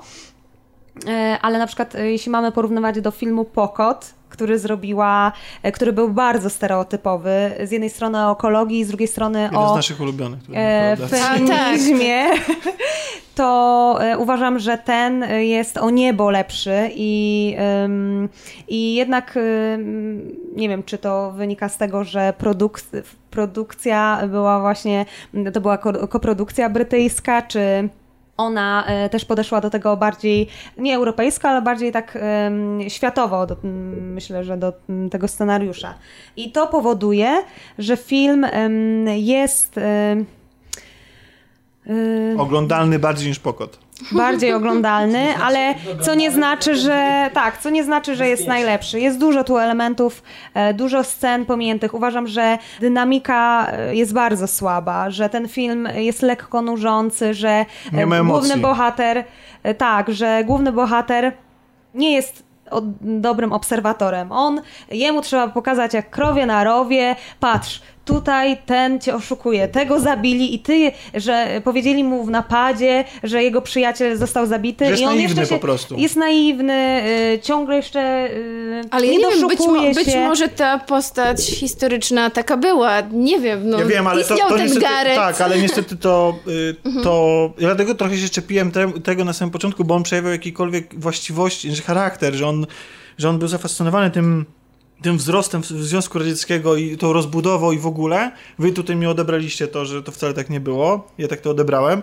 bo on potem się staje beznamiętnym obserwatorem, to znaczy jasne, znaczy to, trudno być obojętnym wobec tego, tej, tej tragedii, która się tam wydarzyła, ale ja w formie, w grze aktorskiej, w prowadzeniu tego, mm -hmm. tej, tej postaci nie widziałem niczego poza tym, że on ma, jest jak taki dziennikarski terminator ma wyznaczony tekst, y, cel. Muszę opublikować prawdę. Koniec. Jakby nic innego się nie liczy. Nic. Ale nie ma tam dlaczego? żadnych y, jakby ale przez to ta prostność jest taka po prostu prosta. Rozumiem jakby... o co chodzi, ale myślę, że chodzi o to, że też, że mm, Agnieszka Holland też chciała pokazać, że on był właśnie po pierwsze bardzo młody, co wspomniany wielokrotnie, a ta młodość się wiąże z takim idealizmem. Już nie był taki młody, 28 eee... lat, nawet w tamtych czasach. No dobrze, ale chodzi mi o to, że jako dziennikarz, on zobacz, że on był otoczony przez ludzi dwa razy starszych od niego. Przynajmniej w tym gabinecie na początku, no to ze trzy razy starszych. I myślę, że... Mm, ona też chciała właśnie pokazać właśnie u niego ten taki młodzieńczy zapał, właśnie to dążenie do prawdy, które jest właśnie właściwe takim młodym osobom, którzy jeszcze nie mogą się pogodzić z tym, że świat nie jest uczciwy, nie jest sprawiedliwy, że rządzi nim hipokryzja, kłamstwo i mam wrażenie, że on to robi z takiej swojej wewnętrznej prostoty ale, właśnie, ale, z takiej właśnie... Okej, okay, ale to tym bardziej mam w takim razie pretensje do reżyserki, że ta jego, to jego odkrywanie prawdy o rzeczywistości nie jest ukazane w jakiś bardziej przejmujący sposób. To znaczy mm -hmm. wydarzenia no w oczywisty sposób są tragiczne, ale gdzieś zabrakło... Cała ta sekwencja ze zmarłym kolego po fachu, który niby ginie w mhm. zamachu, e, jakieś budowanie jakiejś relacji semi-romantycznej, takiej z e, Vanessa Kirby, z tą postacią przez nią graną, to wszystko aż się prosi o to, żeby tam było, żeby cała ta Moskwa, żeby to było bardziej zagęszczone, żeby, żeby, ja mam wrażenie... Chciałam dodać, że Tomek był bardzo zawiedziony, że nie było romansu. Znaczy, Czy, no, że nie było seksu. Był, ale nie był pokazany.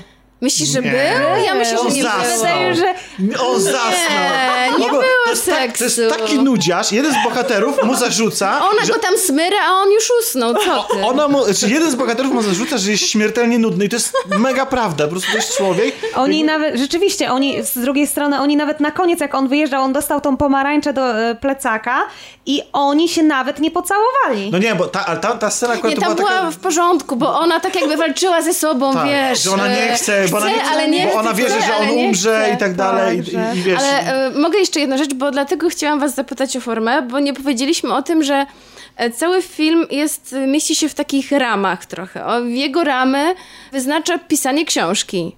Pisanie książki, folwarek zwierzęcy.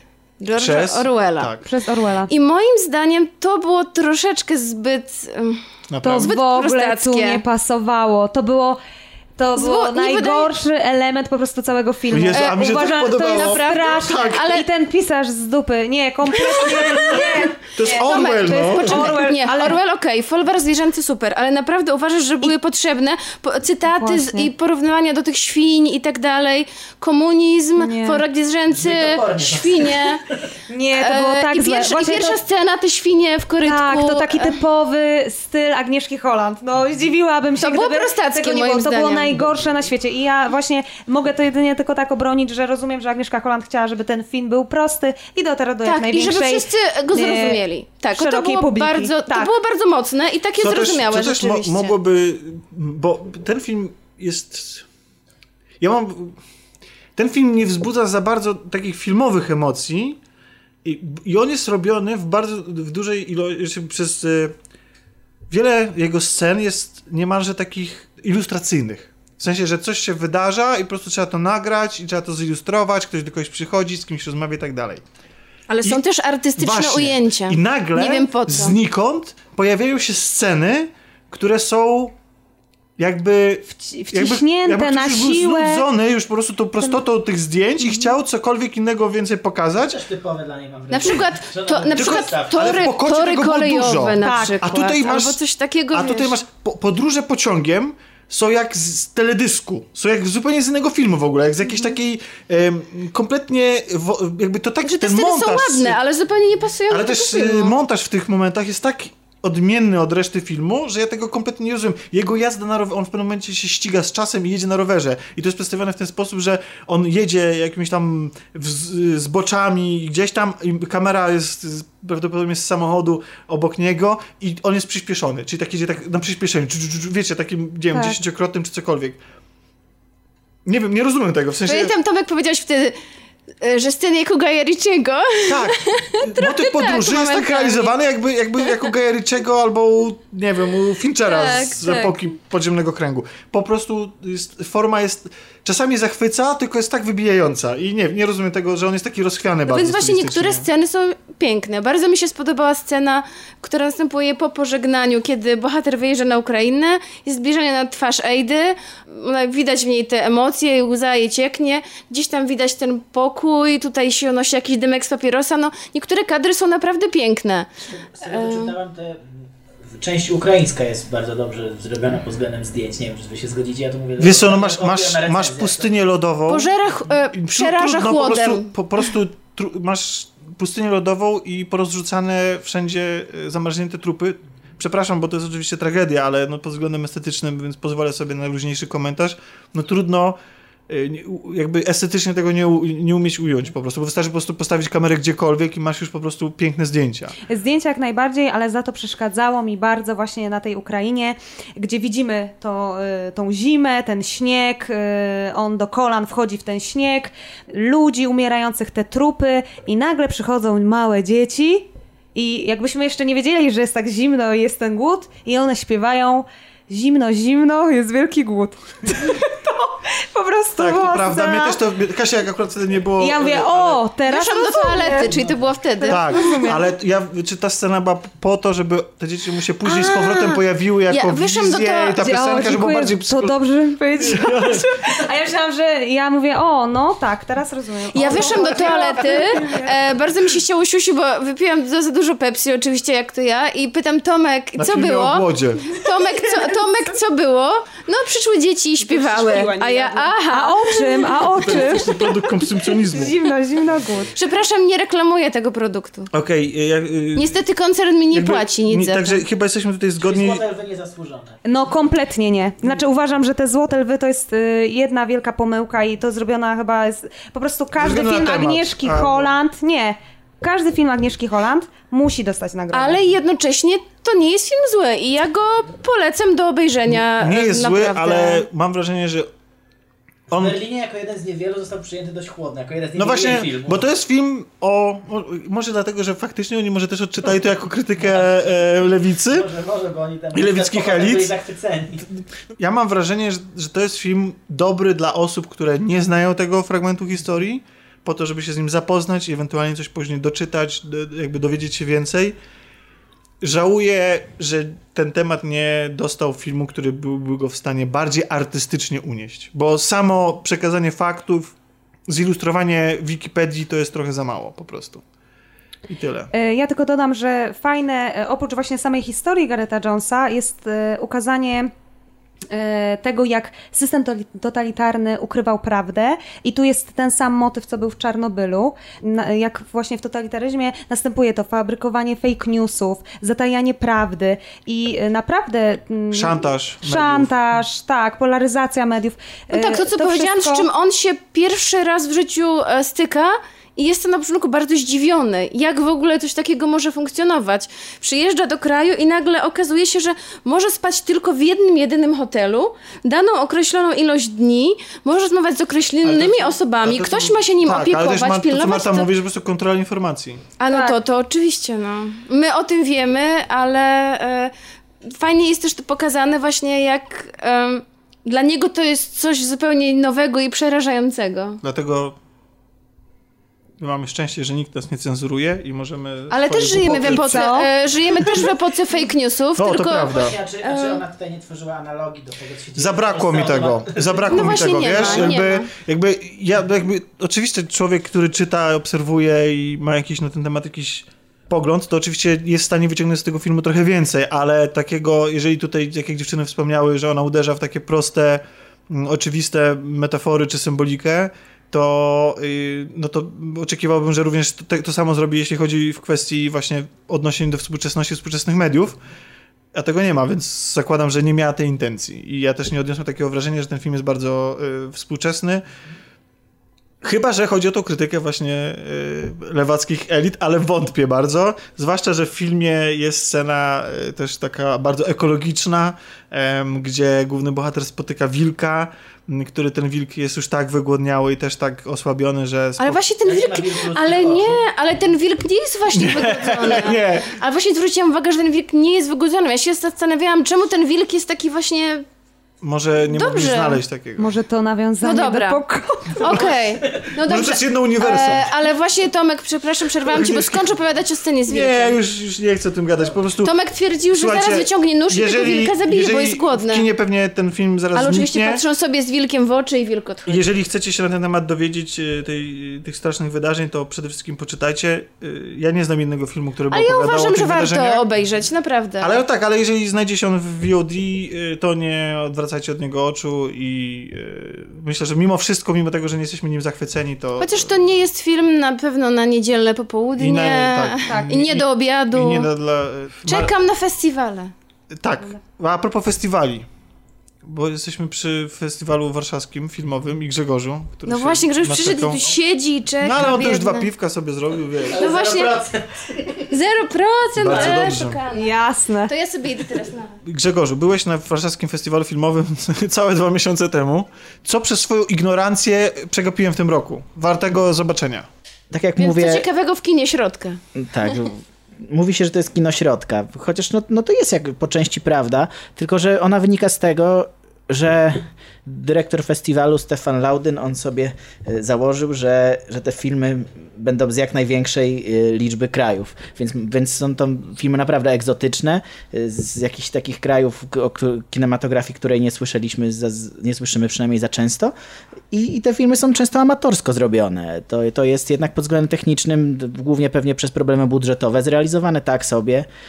Czyli to jest taki YouTube kinomanów. Trochę tak, trochę tak, ale liczba filmów jest tak duża, że, że da się z tego wyłuskać naprawdę jakieś ciekawe rzeczy. Ja, ja bym nie chciał się tutaj rozwodzić nad takimi filmami, które prawdopodobnie y, były na warszawskim, one zostaną już na warszawskim i nikt nigdy ich nie zobaczy nawet w internecie czy gdziekolwiek, y, bo, bo są takie filmy, których nawet, nie, których nawet nielegalnie się nie da zdobyć y, stamtąd, stamtąd więc sobie podaruję, chciałbym, żeby, żeby zwrócić uwagę na, na rzeczy, które słuchacze mogliby sobie gdzieś tam znaleźć i Jednym z, jednym, jednym z takich filmów, on niedługo trafi na Netflixa nawet, jak, jakieś parę dni, albo już trafił, jak tego słuchacie, e, jest animacja Zgubiłam swoje ciało, francuska animacja. Nie wiem, czy o niej słyszeliście, bo tam gdzieś jakieś może doniesienia się Wykonaliśmy teraz wszyscy Jeszcze ten gest, nie. tak i nie jednocześnie. E, To jest, to jest francuska animacja. Scenarzystą jest twórca sc- scenariusza do Amelii, zapomniałem nazwiska tego pana. Reżyser jest debiutantem, ale, ale y, opowiada ona o odciętej dłoni, która szuka swojego właściciela. Jak Adam's Family. Tak, mniej więcej, mniej więcej tak, tak wygląda ta dłoń. Ona, ona, początek filmu jest taki, że ona ucieka z prosektorium i, i próbuje się przedostać gdzieś tam przez paryskie ulice. Czy to też jest taka gotycka komedia? Mm, Trochę komedia, ale, ale okazuje się, że chodzi tam z, y, o coś znacznie więcej niż, niż śledzenie, śledzenie przygód y, właśnie tej dłoni. Bo to łączy właśnie trochę slapsticku jest w tych scenach, gdzie ona tam się zmaga z, nie wiem, z gołębiami, czy z dachami, czy z czymkolwiek, jakimiś przeszkodami, ale równolegle jest poprowadzony wątek potencjalnego jej właściciela, który jest po, poprowadzony w formie retrospekcji. Więc, więc ten chłopak jest imigrantem chyba z północnej Afryki i on marzył sobie, żeby być albo muzy- na, na początku marzył, żeby być muzykiem, później marzył, żeby być e, astronautą, także, także marzenia miał bardzo, bardzo ambitne, a, a skończył w Paryżu jako, jako dostawca pizzy. I, i to też y, do, taki dostawca pizzy, który nigdy nie przywiezie jej na czas albo w, w, kom, w komplecie. Więc y, zupełnie się jego, jego życie rozminęło z marzeniami. I właśnie podczas tych jak jeszcze głębiej sięgamy w te retrospekcje z jego dzieciństwa, gdzie on sobie właśnie tam marzył, kim będzie, bardzo, bardzo dużą y, w tej, w tej animacji, w formie nawet, bardzo dużą wagę mm, twórcy przywiązują do właśnie zmysłowości, czyli do, do zmysłu dotyku, jak on na przykład, nie wiem, y, próbuje grać na tym pianinie, jak dotyka te klawisze, to jest tak ujęte, że, że czujesz się tak jakby jakbyś sam dotykał tych klawiszy, więc dlatego te- ten, ten motyw tej dłoni nie- nie, bez powodu tam, tam y, później ma znaczenie. Ale nie tylko dlatego film jest ciekawy, jest, jest y, oczywiście wątek romantyczny, powiedziałem oczywiście, bo to twórca Ameli, tak? Y, Ale wątek romantyczny, który przeżywa dłoń? nie, przeżywa bohater właśnie, bo on... Myślałam, że jego dłoń, Nie, nie, nie, bo, bo on jest wątkiem równoległym. Zupełnie inne filmy mi się w głowie wyświetliły. nie, nie, nie. Z dłonią to... Tak, tak, to No, by też e, mogło być ciekawe, ale, W ale nie. międzyczasie znalazłam informację, w- Wątek romantyczny bohatera za jego własną dłonią. Dłonią, no tak, tak, domyśliłem się o co ci chodzi. ale może być wątek romantyczny samej dłoni bez bohatera.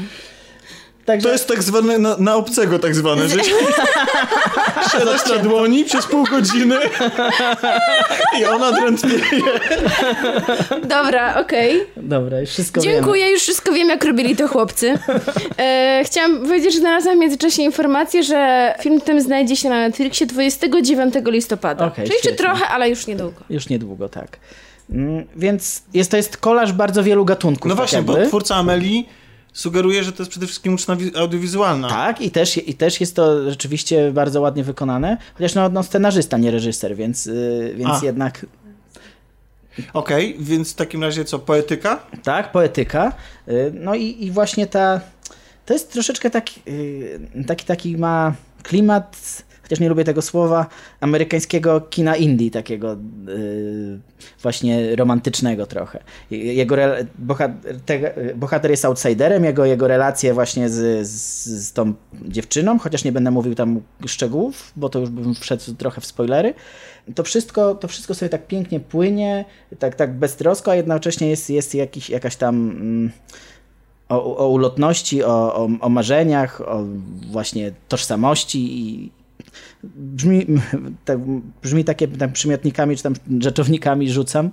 Może, może to nie do końca do was trafia, ale... Nie, okej. Nie, znaczy, ja bardzo znaczy, ja się- to obejrzę. ja- Ja już sobie dodałam do listy. Okej, ale naprawdę ten film polecam, bo, Wiesz, samo, samo, Mhm. sama... bo to będzie jeden z niewielu produkcji Netflixa, która, która na pewno ma szansę się spodobać. A to Netflix wyprodukował. Tak, tak, wyprodukował. Ale w widzę, że jakąś nagrodę w Cannes też tak, zdobyła on ta dostał- on- on- on animacja bardzo- bardzo Międzynarodowego dostał- Tygodnia Krytyki. Tak, Jak tak. się nazywa? Y, Zgubiłem swoje ciało. A oglądałeś film Kult? Nie, nie oglądałem. Nie, nie oglądałem udało ci się nie- dostać. No ja byłam w tej e, elicie. Tak. no proszę. Y, tak, Najbardziej tak, oblegany film.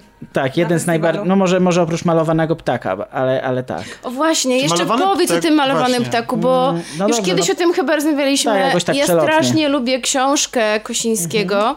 Mogę parę słów powiedzieć Jasne. o książce? E, W ogóle totalnie trafiłam na tę książkę w taki dość nietypowy sposób, bo czytałam autobiografię Urszuli Dudziak.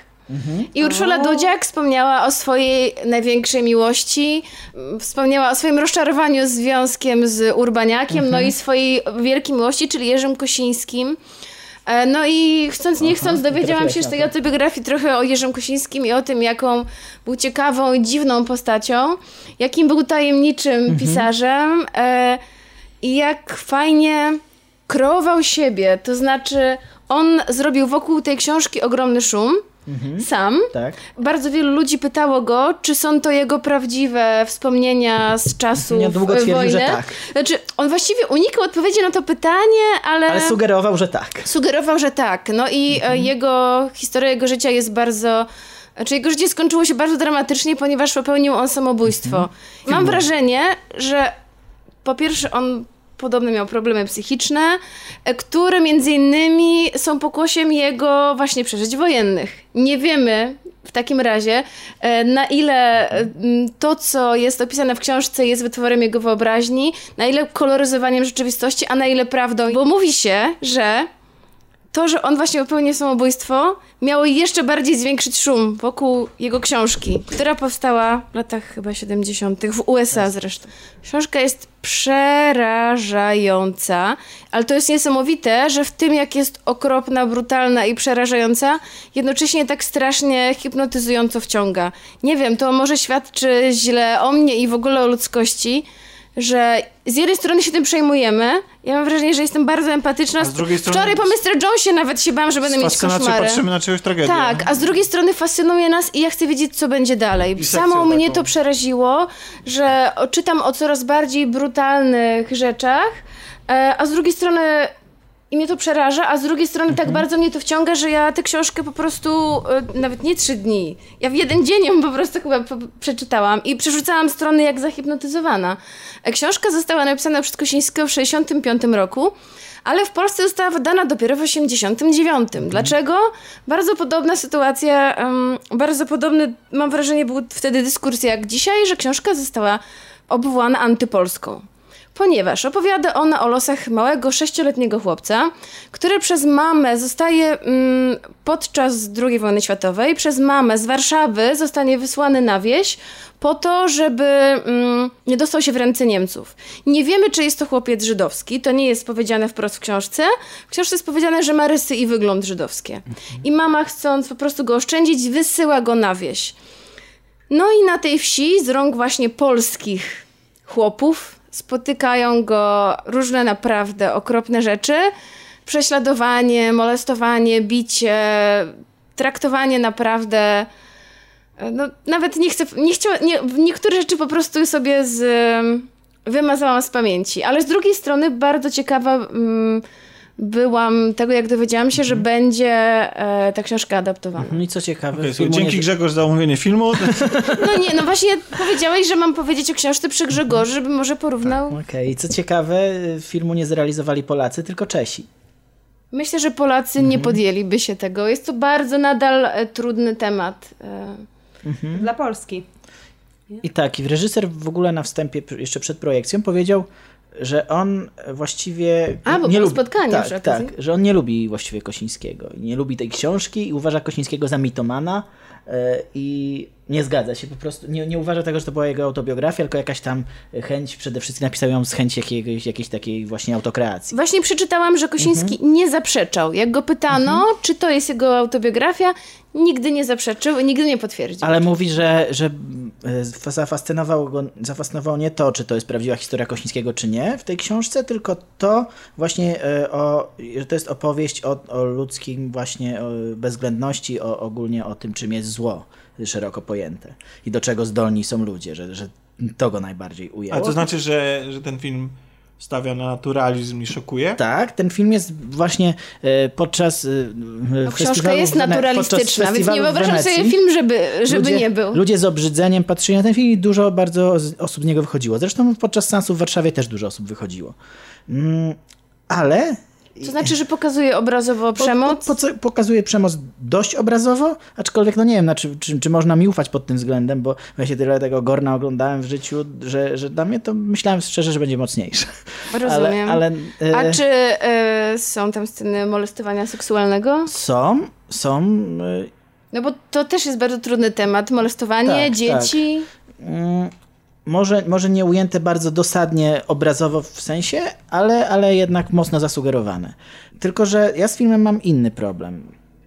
Y, Bo on właściwie sprowadza się do takiego ciągu przemocy, mm, co- mi się kojarzy bardziej z jakimś filmem torture porn niż w stylu piły czy No czegoś właśnie, takiego. właśnie dlatego, dlatego Niż- niż- niż- niż to jakoś zapytać, emocjonalnie. Czy, czy to jest jakoś Czy to uzasadnione? do czegoś prowadzi? Tak, to jest, to jest właśnie to jest takie kino drogi, trochę przygodowe właściwie, rozgrywające się prawie w ogóle bez żadnych dialogów. Tam, tam dialogi padają bardzo rzadko i ten chłopiec po prostu trafia z rąk do rąk Ale i w książce mu się... też prawie nie ma dialogów. Ale w książce to do czegoś prowadzi. To znaczy, no nie będę dokładnie mówić, co się dzieje, ale po wojnie widzimy, jak to zmieniło psychikę chłopca. No właśnie, no tutaj, Czy w filmie tutaj, też jest tutaj to jest, tu pokazane? jest to pokazane, ale nie jest y, y, to tak dokładnie i dogłębnie przeanalizowane, Że tylko on to jest po prostu, kimś innym jakby tak, już no w tym momencie, po tych kilku latach. To, Chociaż tak, to jest zasugerowane bardziej niż, niż pokazane, ale, ale to jest takie odhaczanie właśnie kolejnych jakichś patologicznych y, zdarzeń.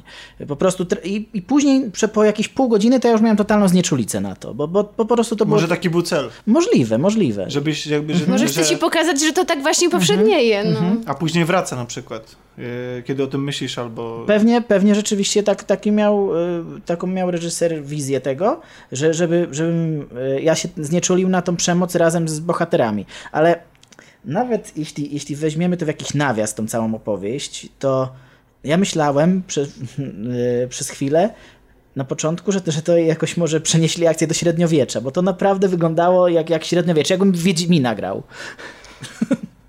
Trochę.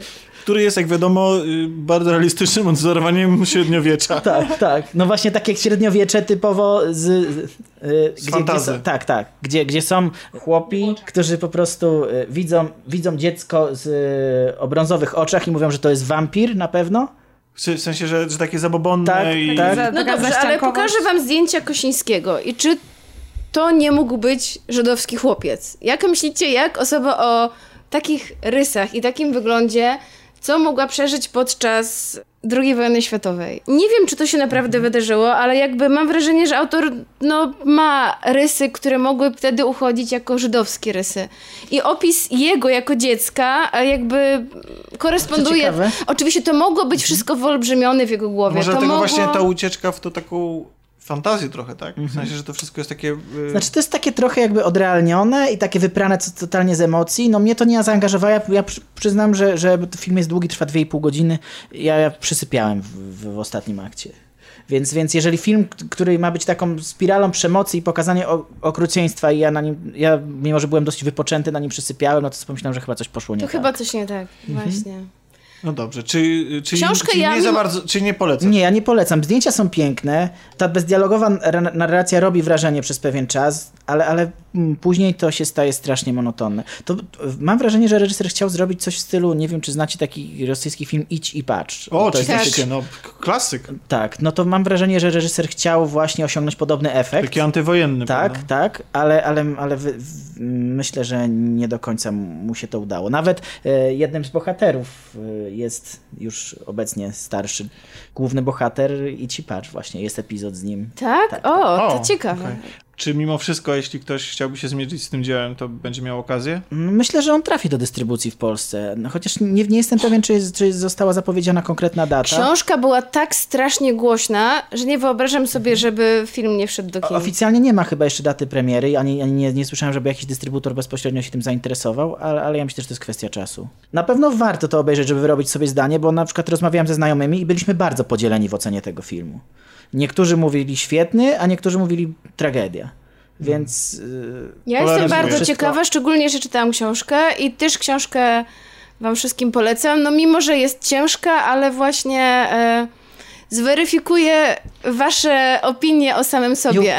I, I jeśli jeszcze, jeszcze jeden wątek poruszę taki mały, że, że uważam, że nie ma tego filmu jako filmu posądzać o antypolskość. Czy, czy A takie głosy się się mogą pojawić. tak? Mo- Znaczy książka na pewno Znaczy się spotkała. książka była, A czy film- dlatego tak późno została opublikowana. Film jest, film jest z- zrealizowany właściwie dialogi w większości w języku czeskim. Mówią y, bohaterowie po czesku, y, oprócz Niemców i, i Rosjan, ale to jest tak uniwersalne. Właśnie chciałam zapytać, czy ten Tak. film się dzieje w konkretnym miejscu? Nie, nawet nigdzie, nigdzie nie jest powiedziane, że to jest Polska. Y, Więc, Ale więc... moim zdaniem bardzo dobrze, bo to Tak. sprawia, że ta e, historia staje się bardziej uniwersalna. Tak, pod tym względem to jest, to jest okej. A, a ciekawe, że naj, w sumie postacie, które mają najwięcej w sobie empatii, to jest y, Niemiec i, i Rosjanin. Bo właśnie mm, może nie do końca jeszcze, mm, bo może wam się wydawać, że, że czytanie tej książki to właśnie jest takie e, czerpanie przyjemności z jakichś e, czytania o różnych torturach, ale mam wrażenie, że wydźwięk książki jest właśnie taki, że chcąc ochronić dziecko, matka wysyła je z dala od wojny, a z dala od wojny, od tych rzeczywistych działań wojennych, strzelania bomb i tak dalej, on doświadcza czegoś znacznie gorszego.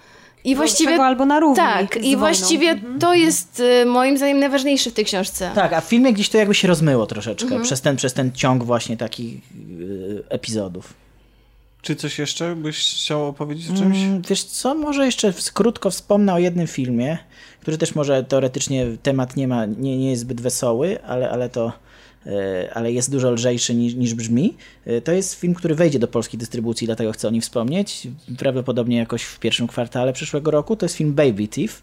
E, To też dosyć głośna premiera. Mm, Dostał, został dobrze przyjęty w Wenecji. Mm, To jest film właściwie o umierającej na raka nastolatce. Dlatego powiedziałem, że, że, że, że też dosyć temat ciężki. Niby widzieliśmy już na ekranie dużo takich filmów, jedne mniej udane, inne bardziej, ale, ale ten, ten film porusza e, jakąś taką lekkością ukazania tematu. E, Ona poznaje, ta, ta dziewczyna poznaje e, chłopaka, który jest narkomanem, dealerem, i przyprowadza go do domu. To jest, to jest bardzo dobrze sytuowana rodzina. Matka jest byłą pianistką, ojciec jest psychiatrą, mają, mają dużą posiadłość i, i, i oni tak jakby już godząc się z tym, że ta córka odchodzi, gaśnie, to, to pozwalają jej na więcej niż, niż w normalnych okolicznościach by pozwolili, więc oni jakby nie robią dużego problemu z tym, że ona się spotyka z narkomanem, jeżeli to ją uszczęśliwia. I, i to są perypetie takie te, y, wokoło, wokół tej rodziny. I ukazane to jest w bardzo dosyć, bardzo dosyć, no, w dosyć komediowy sposób. Y, Jest, jest dużo żartów, nawet nie bezpośrednio może z choroby, ale, ale z całej... Przepraszam, czy to ma taki klimat Juno? Tak, tak, zdecydowanie, no, to jest dobre porównanie. Mhm. Rolę, rolę ojca gra, Kasię to na pewno zainteresuje, że rolę ojca gra Ben Mendelsohn i- jest z tej roli świetny, bo wiem, że go On lubisz. jest zawsze świetny. Ja go, ja go uwielbiam tego aktora. Bloodlines. To też, tak. Też Nawet jak gra w Kapitan Marvel. Okej, więc, y, więc Ja, ten jak się film... nazywa film? Mm, Baby Thief. Oczywiście już sobie zapisałam. Mhm. Bo wiesz, bo jak tutaj opowiadasz o takich różnych filmach, to ja się zawsze boję, że one mi gdzieś uciekną, No tak. więc już sobie na Filmwebie dodaję do listy. No to świetnie. Bo uważam, że, że, to jest, Mhm. że to jest rzeczywiście taki seans warty, warty obejrzenia, że można o, o takich rzeczach odpowiadać w taki sposób zupełnie bez szantażu emocjonalnego właściwie. Bez wymuszania łez. Tak. Zostawiamy kino artystyczne dla plebsu, czyli Warszawski Festiwal Filmowy, a wrócimy do wielkiej sali kinowej i do... y, Jeszcze wracamy do sali tak, kinowej? Tak, do mainstreamu, bo Marta ma jeszcze jeden film do opowiedzenia. I ja jestem, prawdę mówiąc, bardzo, bardzo, bardzo, bardzo, bardzo, bardzo, ja bardzo, bardzo, bardzo, bardzo, oczywiście, żałuję, e, że mm, nie wybrałem się na ten No film właśnie, przed tym nie dzisiejszym... udało ci się. Przed tym, tak, przed tym A co dzisiejszym... to za film? To Vincent van Gogh, e, Ubram Wieczności. Film, który na trailerach pachnie mi strasznie Malikiem.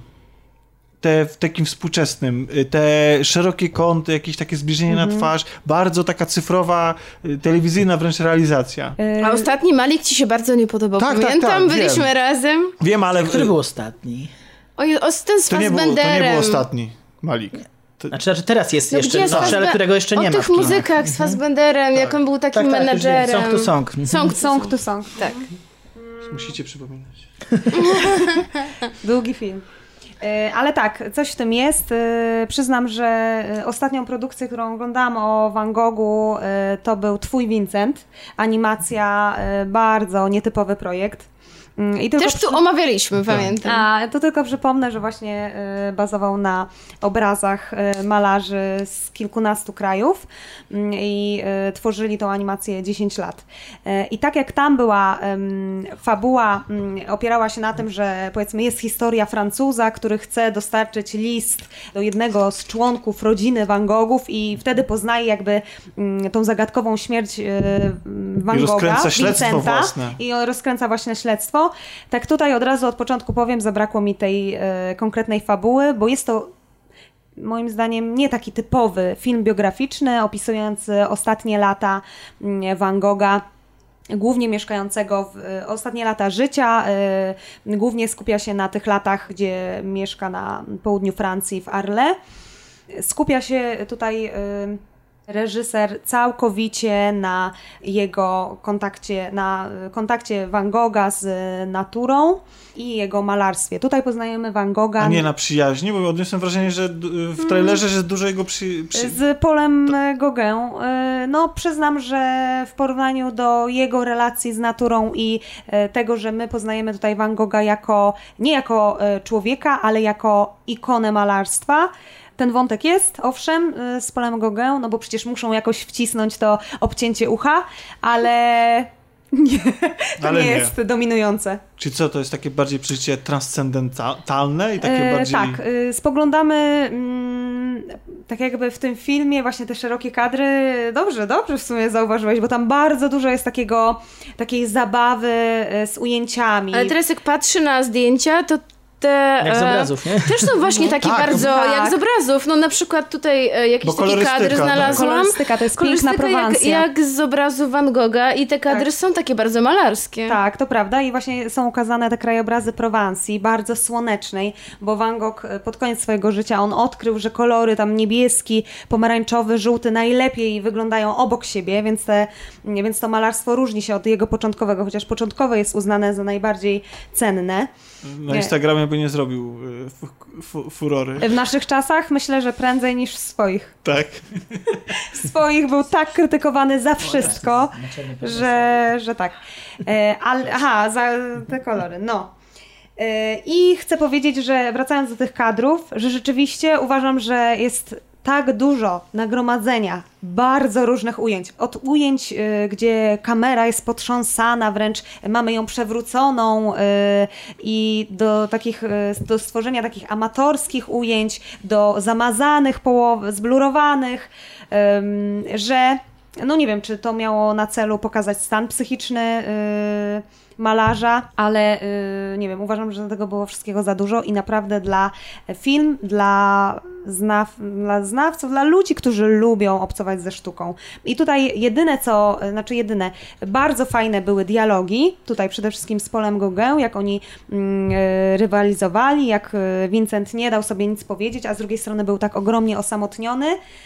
Y, Uważam, że najlepsza scena to tylko, zapowiem, była to scena, czyli w zakładzie psychiatrycznym, kiedy rozmawia z księdzem, bo mm, nie wiem, czy wiecie, ale on skończył e, studia, e, prawie nie skończył, ale studiował teologię, bo rodzice nie wiedzieli w sumie, co z nim zrobić. On miał dużo planów, e, wszystko zaczynał i nic nie kończył. I on bardzo dobrze mm, pojął tą wiedzę teologiczną i tam e, on, padają takie słowa, że on e, będąc krytykowany właśnie na, tej południu, na tym południu Francji, to lekko jest pokazane, że, że e, jego obrazy się po prostu nie podobają. Nawet e, kobiety, które pozują e, przed Polem Gauguin, e, zakrywają twarz przed nim, jak on zaczyna szybko malować. E, bo nie chcą być namalowane przez niego, po prostu tak był odbierany. Ciągle, zauważyłam w tym filmie, pada pytanie do Van Gogha, dlaczego jesteś malarzem? Bo maluję, bo ma, umiem malować. Ale ktoś kupuje twoje obrazy? Nie. I tak. I tak w sumie, no to w sumie dlaczego? Ale... e, Czemu ciągle nagrywamy Czemu? podcast? Bo nic innego nie umiemy. Bo Bóg dał nam ten talent. Ale przecież nikt nas nie słucha. A zarabiacie na tym? Nie. No to po co? Po co w sumie? No i Ktoś on... to kupuje? Ja przecież... Ale na usprawiedliwienie jego twórczości on mówi, on jest jakby takim, e, tak przewiduje tę przyszłość, że padają takie słowa, że moja publika jeszcze się nie narodziła. I rzeczywiście trochę tak jest. On był najbardziej płodnym artystą i to też trochę jest pokazane w tym filmie. E, Znaczy ja bardzo lubię tego artystę, mm, znaczy tego jako malarza, ale jego życie, mm, mi się wydaje, że z tych... y, mm, Wielu filmów, e, które powstało o nim, ten jest najbardziej oderwany od rzeczywistości jego i skupiony całkowicie na mm, perspektywie Formie. jego widzenia, na formie, na tym, jak on y, odbiera, mm, dlaczego dla niego najważniejsze było tworzenie z natury, a nie z wyobraźni, co było głównym sporem z Polem Gauguin. A ja chciałam cię zapytać, jak wypada William Dafoe w tej Właśnie, roli, bo no bo... 60-latek Właśnie jest gra oskarżany 30-latka, o to- o to, że jest za 30-paro. stary. A ja w ogóle uwielbiam tego aktora i mam wrażenie, że on może zagrać nawet niemowlaka. Znaczy, a ja ja mam wrażenie, że on całe życie jest stary. Uważam, że wypadł świetnie, naprawdę idealnie. e, No to tu, jak mówię, on nie, tutaj nie jest ukazana historia całego jego życia, więc to są te ostatnie lata i ja zdaję sobie sprawę, że e, znaczy jestem w stanie uwierzyć, e, że to picie alkoholu, to Van Gogh miał różne takie chore stany psychiczne, że, że na przykład jadł farbę, później tego nie pamiętał, wolał kupić płótno i farby niż e, jedzenie e, i ciągle miał te napady mm, takie psychosomatyczne i zresztą trafiał wielokrotnie do zakładu psychiatrycznego. Jestem w stanie uwierzyć, że tak wyglądał i rola świetna. Myślę, że nikt nie będzie, dlatego sz- właśnie szkoda mi potencjału tego bohatera, tego aktora, bo nikt nie zagra tak dobrze, a tutaj w sumie nie było tak dobrze ukazana historia. Czy nie, czyli nie miał takiego pola do popisu, tak? Tak. Myślę, że, że szkoda, że. Znaczy, y, szkoda, Czy że co, ten scenariusz twój- trochę nużący, no. Powiedzmy sobie szczerze. się podobał? Mm, to zupełnie inna forma. Ja bym tak tego nie porównywała, ale nie porównywałabym e, pod względem. Twój Vincent zachwycał formą, ale tam Tak, fabuły tam fabuła prawie nie słaba. było. Tak, prawie fabuły, nie było. no właśnie, bo tam przecież bohaterem był zupełnie jakiś e, inny Francuz, ale podobało mi się to, że była ta fabuła. Tutaj też tak ciężko z No mówisz, że tam by, była, no Znaczy- ona była znaczy taka to było- no, ale było śledztwo, było było śledztwo. fatali w ogóle. No. A, Ale Poznało chodził z, z, z postaci. postaci, do, z postaci, z Tak. bohatera do bohatera i to, to jakby jakaś To jak- gra przygodowa. Jak w grze point Tak. click, dokładnie. Ale tak. bo, bo jeszcze ta perspektywa i, i to, że to było animowane, też Właśnie, to- to- to. Jeszcze to z dubbingiem oglądałem, to już w ogóle- takiego, Ale tak. był śliczny i pamiętam, że Ale tak, e, polecaliśmy. Czyli co, Van Gogha nie polecasz? Chyba, że amatorom wizualnym Tak, y, tak, fanom y, sztuki jak najbardziej, bo tam pięknie rzeczywiście pokazane y, też perspektywa jego widzenia właśnie tego świata, piękne sielankowe krajobrazy jak najbardziej, natomiast uważam, że trochę nużący ten tytuł Bram Wieczności, to jest jeden z jego obrazów, też taki pompatyczny. Mm, No szkoda, ale świetna rola mimo wszystko. mm, Defoe. O, a właśnie, a propos sztuki, nie? Sobie Tak coś dla odmiany. przypomniałem, tak, tak dla odmiany, dla propos obrazów, to ja rok temu, pewnie nikt nie słuchał, ale nieistotne, polecałem tutaj w tym podcaście e, film z zeszłorocznego Jeśli Warsza- u nas to wszyscy słuchali, no Grzegorz. Ale nie, przewijali te moje e, wywody o warszawskim, nie? Błagam, już nie bądź taki skromny. Cały rok czekam na nie. No dobrze. W każdym razie polecałem taki film Ruben Brandt Kolekcjoner, który to, to, jest, to jest animacja o, też o malarstwie, o przenikaniu się w sztuki wysokiej z popkulturą. Mm, Mówiłem o tym, także nie będę się powtarzał, wróćcie sobie Wszyscy zrobili podcastu. teraz ten gest, że tak i nie jednocześnie. No mówiłem. E, Także jest, zasilił ofertę HBO Go niedawno i, O, i fajnie. bardzo polecam, bo to jeden z... Jeszcze raz moi- powtórzysz tytuł? Ruben HBO Brandt, Go. Cicho! Ruben Brandt kole, kolekcjoner. Okej. Ej, Kasia, ty jeszcze o czymś chciałaś opowiedzieć. Tak, chciałam. Oj, to o kilku rzeczach. Znaczy to tak, to zrobimy tak. Znaczy nie, nie o kilku. Chciałam Okej. powiedzieć o sprostowanie dać do O, jest- odcinka to jest poprzedniego. to jest ważna to sprawa. pewno, tak. To, To- jest to bardzo tak, ważna sprawa, tak. Znaczy to nie jest do końca sprostowanie, ale takie jakby DLC. No nie, no to jest sprostowanie. Jakby, nie, ale nie chodzi o grę, bo z tą grą to sobie zaczekamy, w sensie z twoich wrażeń Ale z właśnie grą. to właśnie Nie. chciałam powiedzieć. Ale to Ja chcę ją nie do skonfrontować z Robertem. Party, tylko do Outer Worlds. Albo ja chcę A, skończyć. Ty chcesz skończyć? Tak. A to każdy chciałby skończyć. Tomek, no wiesz. Dobrze, chodzi o to, że popełniłaś błąd. Błąd. Tak, z twoich ust padła nieprawda i teraz A, musimy się z niej... tak. Czy ty musisz się Przepraszam teraz y, bardzo. wyspowiadać i prosić o rozgrzeszenie. Tak. No to mów, co I co- będzie pokuta. będzie pokut? Będzie pokuta. Co mówiłaś? Ale Boże Ciało było tydzień temu. Znaczy poprzednio. Co nakłamałaś? Nie nakłamałam. Widzisz, widzicie, tak dawno czytałam książkę Krew pod i piksele, że trochę przeinaczyłam fakty, e, ponieważ powiedziałam, że Bethesda odebrała Obsidianowi prawa do... Nie, że odebrała, że prawa do tworzenia kolejnych części Fallouta zależały od tego, żeby gra ta e, otrzymała ocenę 85 na Metacriticu. I to była nieprawda, ponieważ od niej zależał tylko bonus e, jaki miał dostać Obsidian, ale to jest tylko tyle i aż tyle, ponieważ od e, tego bonusa jakby to, to wtedy była bardzo, bardzo mała firma i od tego bonusa e, tak naprawdę zależało ich być albo nie być. No ale tak, no, to chodziło o bonus. No jak, nie wiem, Finansowy jak mam teraz bonus. tobie ufać, jeśli chodzi o ocenę całej gry, bo skończyłaś The Outer Worlds. Tak. I co? Bo tak, I żeśmy znowu, tutaj nie piali... może, I znowu nie można mi ufać. W poprzednim odcinku na początku było tak pięknie, merytorycznie, o filmach sobie rozmawialiśmy, a potem zeszło na giereczki i nagle zaczęliśmy piać z zachwytów nad grą The Outer Worlds, yy, ale jeszcze wtedy jej nie skończyliśmy. A już w międzyczasie skończyłam grę, no i muszę przyznać, że... Yy, 2 na Tro, 10. troszeczkę nie, no nie 2 na 10, ale jestem zawiedziona, ponieważ mam wrażenie, że czegoś zabrakło twórcom do końca. Nie wiem, czy zapału, nie wiem, czy pomysłów, y, czy może pieniędzy. Ale? Ale... Czym to się A przejawia? może wszystkiego? A może wszystkiego? Nie wiem. To znaczy, no, nie wiem, jakie są ich układy z wydawcą, to znaczy Nie, no dobrze, ale to Microsoftem. pomijając jakby to, bo to jest jakby Więc nie wiemy, no, czemu się nie tak wiemy, stało. Tylko... Nie wiemy, dlaczego się tak stało, ale mam się stało? wrażenie, że pod koniec gra, to co nas zachwyca na początku, zaczyna pod koniec nudzić. E, to znaczy świetna antyutopijna fabuła zaczyna się bardzo, korporacyjna antyutopijna fabuła zaczyna się bardzo powtarzać. E, I w pewnym momencie jako gracz poczułam się znudzona i pomyślałam, ojej, znowu to samo się wydarzy. Ale to to jeszcze pół biedy, bo fabułę e, można przełknąć, jeśli gameplay jest świetny i satysfakcjonujący. Jeśli są bardzo ciekawe, zróżnicowane lokacje, a niestety mam wrażenie, że końcówka gry jest robiona w pośpiechu. E, I tak jak pierwsze lokacje zachwyciły nas tym, że są takie właśnie bogate, trochę są cyberpunkowe, tro- że jakby czerpią z, z różnych jakby Stylów i... stylów, tak, i że są takie eklektyczne, jak ta stacja Pionier, to całą grę słyszymy o stolicy Bizancjum. I zresztą nazwa Bizancjum brzmi tak, o, ale to będzie świetna po prostu miejscówka. Uwaga!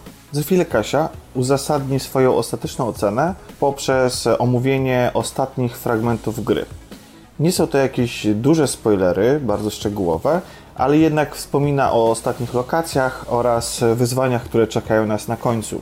Moim zdaniem nie są to spoilery, które mogą odebrać przyjemność z gry, natomiast jeśli nie chcecie nic wiedzieć o niej, a zwłaszcza o ich końcowych etapach, to myślę, że powinniście przewinąć te kilka minut do następnego tematu.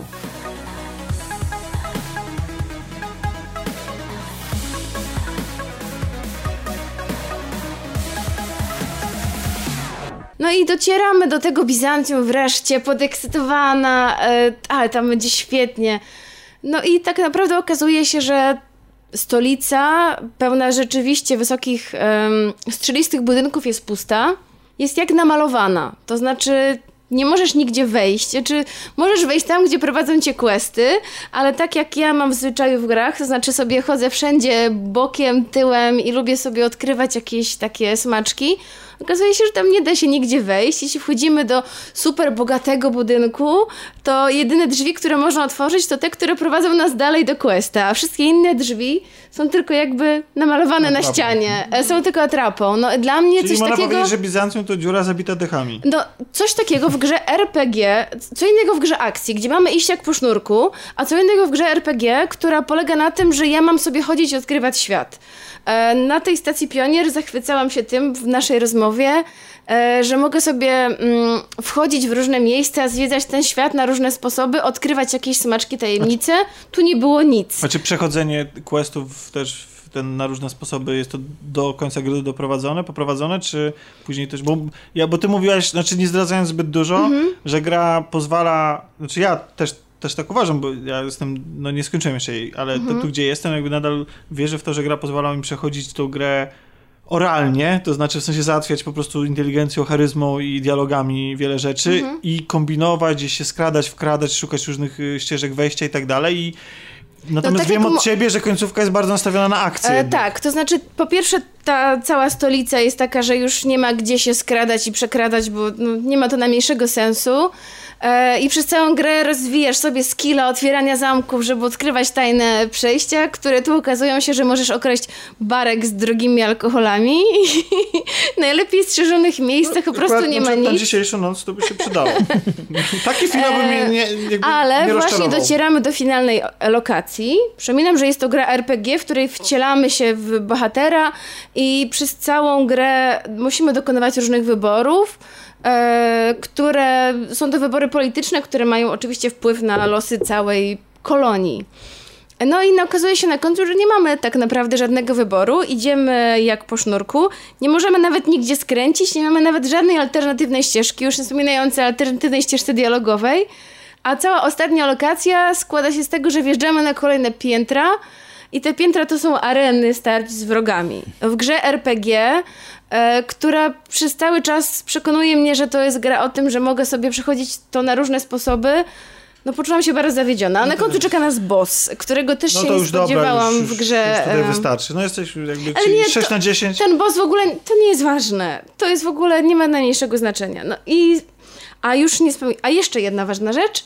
Zakończenie samej fabuły, czyli historii, jest bardzo niesatysfakcjonujące, bo mam wrażenie, że to jest jakby ucięcie jej. Więc nie wiem, czy oni naprawdę Już, o, tak, chcieli o, o, czegoś oni, więcej. Nie, oni wiedzą, znaczy już zapowiedzieli, że będzie, że pracują nad drugą częścią, tak, że oni Drugą to częścią? rozwijać, tak. Więc wydaje mi się, A, że no to jest bo DLC oni, już od nich nie chcę, odinstalowałam i ale wy- obrażam się. Wydaje mi się, że oni po prostu w pewnym momencie po prostu to ucięli i już pod banderą Microsoftu po prostu pracują nad drugą częścią, a to potraktowali jako prolog po prostu do całej zabawy. no to chyba, że może. tak, to może im wybaczę. Aczkolwiek gra mi się Ale- na tyle podoba, że jeszcze spróbuję dalej Wiesz, Tomku, że uwielbiam antyutopię i, i rzeczywiście czegoś tam się dowiadujemy ciekawego o tym świecie. To nie jest tak, że wszystko jest straszne, bo jest bardzo ciekawy y, mm, wątek poboczny rzeczywiście w tej stolicy dotyczący emerytów, o którym ci opowiadałam. Nie będę wam tu opowiadać, żeby wam nie spoilerować, bo rzeczywiście robi on wrażenie, ale z moich zachwytów poprzedniego odcinka zostało takie powiedzmy średnie zadowolenie. No 6,5 na 10. No, a było, Wow, tak, a było brawo, 9 na 10. No, Dobrze, słuchajcie, to... y, więc A Będziemy... ja Więc... miała pytanie, a jak endgame po fabule? nie ma w tej grze endgame'u. Potem są napisy i już I koniec. koniec. Więc Czyli jak nie masz takiego, że się przenosisz się na przykład do... Nie, świata Save'a. zanim wejdziesz do ostatniej e, lokacji, masz ostrzeżenie, e, więc to sugeruje, ok, zakończ wszystkie swoje wątki, e, bo... tak, ale bo czasami gry to, to mówią, ale później pozwalają wrócić do tego momentu. Czy ta gra pozwala wrócić? Nie. Znaczy, no Nie pojawiają się napisy. Nie, nie, nie. Ale I gra się... i- się i odinstalowałaś po prostu. Nie, gra wraca, tłumaczyć. nie, po, nie, pojawiają się napisy i gra wraca do menu. Więc nie, nie sądzę. Okej. Dobrze, e, dzisiaj był bardzo narzekający, za wyjątkiem tutaj musicali, a też na tych musicali też narzekaliśmy, że jest... Nie, A jeszcze nie mogę ponarzekać na jedną rzecz? Nie, a, na- a, na, A Magda też e, ponarzeka razem ze mną. A na co? Na co? After party. A ja za troszkę. żeby narzekać. To pożegnaj się ładnie ze słuchaczami. Yy, No, to cześć wszyscy. Cześć Do słuchacze! usłyszenia To była Marta. następnym razem. To była Marta. Papa. Oj, jeszcze powiedziała, że przyjdzie. Fajnie. No już, już niech przychodzi. E, niech będzie. Słów. After party, gra. Tak, ponieważ bardzo e, podobała mi się gra Oxenfree. Słyszeliście o takiej grze? O, Grzegorzowi się podobała. E, Wszyscy o niej Tomkowi się nie podobała, tak? Nieprawda. To jest w ogóle jakieś... jakieś yy, Pomówienia. Jakieś pomówienia. Kalumnie. Otóż gra mi się podobała, natomiast nie podobało mi się to, o czym opowiadała, ponieważ nie opowiadała o niczym. To znaczy, w sensie była czystą rozrywką, natomiast pozowała ze swoim świetnym systemem dialogów, fantastycznym voice, of, e, voice actingiem, y, jakby bardzo klimatyczną atmosferą, że tak powiem. W sensie miała świetną atmosferę, obiecywała w dobie gier niezależnych, które sięgają po środki artystyczne, nowe dla gier i które próbują o czymś opowiedzieć, był y, Oxenfree było dla mnie zawodem, że było z, po prostu zwykłym horrorem. Po prostu. E, No to e, chyba nie spodoba ci się Afterparty, bo mam wrażenie na razie, po przejściu około połowy gry, że też nie opowiada o niczym. Ale ma bardzo podobne plusy. E, To znaczy, gra Afterparty opowiada o dwójce nastolatków, Milo i Lola. A nie nasz Milo. Nie wiem, a może to on. Ma Nie, wąsy? nie, nie, bo oni umarli, to nie. To znaczy, znaleźli się w piekle, prawdopodobnie umarli. Którzy właśnie co z kolei skończyli college i podczas imprezy kończącej college, kiedy wreszcie mogą legalnie pić alkohol i w ogóle cieszą się, że są już tacy dorośli, nagle dowiadują się, że umarli i lądują w piekle. Dowiadują E, się? To Czyli- znaczy, Ale no- coś się dzieje? to znaczy tak, ponieważ w pewnym momencie em, impreza robi się coraz bardziej absurdalna i jakby opadają, to jest taka fajna scena, że opadają dekoracje i nagle demony zaczynają sobie mówić, aha, dobra, nie róbcie sobie jaj, znowu przybyły, ha, ha, ha, ale śmieszne. Ale nie znają okoliczności swojej śmierci. E, nie wiadomo, co się stało, umarli i nie wiadomo, dlaczego znaleźli się w piekle. Oni próbują się dowiedzieć, co takiego przeskrobali, ale nie udaje im się to. E, No i właśnie znajdują się w piekle, które wygląda, e, myślę, że z, ku uciesze Tomka. To piekło ma bardzo cyberpunkowe barwy, bo całe jest takie fioletowo, różowo, neonowe. E, o, Goście, goście. goście, goście. Spodziewacie się E, go? no i słuchajcie, znajdują się w tym piekle, które jest bardzo, bardzo przerysowane, pełne różnych dziwnych właśnie demonów, które to mają bardzo e, ludzkie problemy, ale dostają oni także swojego opiekuna. Ka- każdy nowo przybyły do piekła dostaje swojego opiekuna, który jakby to powiedzieć, ma mu, e, jest takim jego kacem moralnym. To znaczy ten opiekun ma pokazać mu, jak bardzo beznadziejny był w życiu i co przeskrobał i właśnie dlaczego się tutaj znalazł. Więc to jest tak, że mamy swoją fabułę, którą podążamy i w pewnym momencie robi się taka przerwa i nagle pojawia się ich opiekun, a teraz mały show z udziałem naszych bohaterów, quiz dla was, coś w takiej formie trochę takiego Okej. teleturnieju. Ich piekielny opiekun pokazuje im, jak bardzo byli beznadziejnymi ludźmi. No ale dlaczego... e, Co łączy tą grę z Oxenfree? Bardzo dynamiczny system dialogów, który jest o wiele bardziej, moim zdaniem, dynamiczny niż w tamtej grze. Co jest A Oprawa trochę... podobnie wygląda? To Tak, bardzo podobnie, ale jest to e, troszeczkę minusem, Czyli jak? ponieważ gra jest po angielsku. Zaraz powiem, Tomku. Gra jest po angielsku i dialogi są bardzo, bardzo dynamiczne. Czasami bardzo szybko musimy reagować na rzeczy, które są wypowiedziane. Czasami kilku bohaterów mówi jednocześnie, więc e, musisz usłyszeć, co oni mówią, jednocześnie przeczytać i te mm, napisy bardzo szybko tam gdzieś ci uciekają. No, ja mam wrażenie, że nie wyłapałam wszystkiego i momentami się gubię, a no nie wiem, no... Moja uczelnia wydała mi papierek, że niby umiem angielski na Z2, ale jak gram w tę grę, to trochę zaczynam wątpić. Więc słuchajcie, z bardzo, bardzo dobrym angielskim, bez bardzo dobrego angielskiego nie macie co zabierać się za tę grę, bo... Ale oczywiście ta terminologia, to słownictwo jest takie skomplikowane? E, nie, prostu- nie, ale oni mówią e, po szybko. prostu... Dubbing jest świetny, czy dubbing? Mm, Aktorstwo jest świetne, bardzo Mhm. naturalne i po prostu te dialogi mają taki flow, jak my teraz rozmawiamy. Okej. I nie teraz, bo i tak teraz może rozmawiamy wolniej niż Mhm. normalnie, bo nagrywamy. Szybko, przerywając sobie co chwilę coś się Brzmi wydarza, ktoś coś mówi e, i mam wrażenie, że nie wyłapuje. Gra jest bardzo dowcipna e, i trzeba po prostu... Kilka razy się rzeczywiście zaśmiałam, ale mam wrażenie, że nie wyłapuje połowy jakichś żarcików słownych, bo właśnie są one... Bardzo szybko one padają. No ale co jest, e, co odróżniają od Oxenfree? Oprócz tego, że jest zabawna, e, to jest wprowadzana nowa mechanika. To znaczy, e, jest to gra przygodowa, w której musimy rozmawiać i poruszać się, do, żeby do, posuwać do przodu fabułę, ale pojawia się taki jak to powiedzieć, taki feature, że jak najczęściej tylko możemy, musimy iść do baru i kupować drinka. Więc tak naprawdę jest to drinking game, tak jest to określone w recenzjach, ponieważ kiedy napijemy się drinka, e, są dla nas dostępne nowe opcje dialogowe. I każdy drink ma swoje działanie. Jest drink, który sprawia, że jesteśmy odważniejsi, jest drink, który sprawia, że jesteśmy bardziej flirciarscy, no jak prawdziwe drinki. E, są Ale my ich gry, nie przygotowujemy, prawda? Tylko Nie, ale, zamawiamy. kupu, ale zamawiamy, ale są, jest to w opisie, jakie jest jego mniej więcej działanie.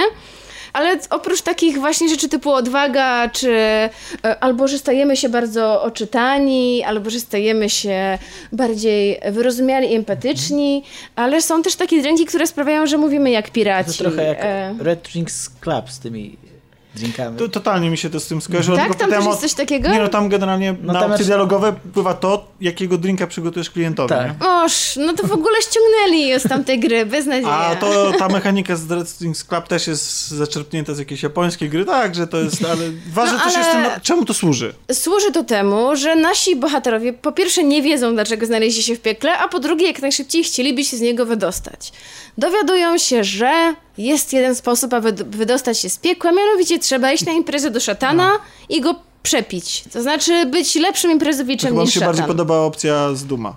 Ale to wszystko tak naprawdę dla mnie nadal nie służy niczemu. To znaczy, ja sobie chodzę po tym piekle, okej, jest fajnie, super dynamiczne rozmowy, fajne, bardzo atrakcyjne jest to picie. Można sobie pić bezkarnie, prawda? Nie mamy kasy następnego dnia, ale tak naprawdę trochę nie mam motywacji, żeby, żeby poznawać ten świat dalej, bo wali nudą nie po jest dla... chciałeś powiedzieć. No, dwa razy, szczerze mówiąc, dwa razy usnęłam z padem w ręku. A nie było wcale tak późno. A w The Outer Worlds na przykład zdarzało mi się grać do rana, jeszcze zanim skończyłam tę grę, więc... y, No nie wiem, ale zaczęłam czytać recenzję i myślę, jej, jestem odosobniona w swoim zawodzie, e, bo wszystkie oceny są w ogóle super ekstra, powyżej 8 i, i ludzie piją z zachwytu. Nie wiem, ale Magda powiedziała mi przed nagraniem jeszcze, że też ta gra nie za bardzo ją wciągnęła. Tak, już mi się odechciało po godzinie, ale co mnie interesuje, bo ty jesteś dalej w tym tytule. Na początku są pytania do bohaterów, właściwie to są pytania do nas, do graczy o przeróżne lęki, Mhm. e, czy, czy jakieś takie zachowania. I y, zauważyłaś na przykład, żeby em, ten duch, który za nami biega, żeby się do tego odwoływał, albo żeby cokolwiek się działo w grze, co się odwołuje do tych wyborów? Na No przykład, właśnie, y, wydaje mi się, że niestety to jest jedna z gier, która daje ci ułudę tego, że twoje wybory mają jakieś znaczenie i chyba przejdę, chyba jak skończę, bo ta gra podobno zajmuje fabułę około 4-5 godzin. Podobno e, jest tak krótka, więc może spróbuję jeszcze raz zacząć, ale mam wrażenie, że cokolwiek bym nie klikała, to i tak będzie działo się to samo. Dobra. Zobaczymy.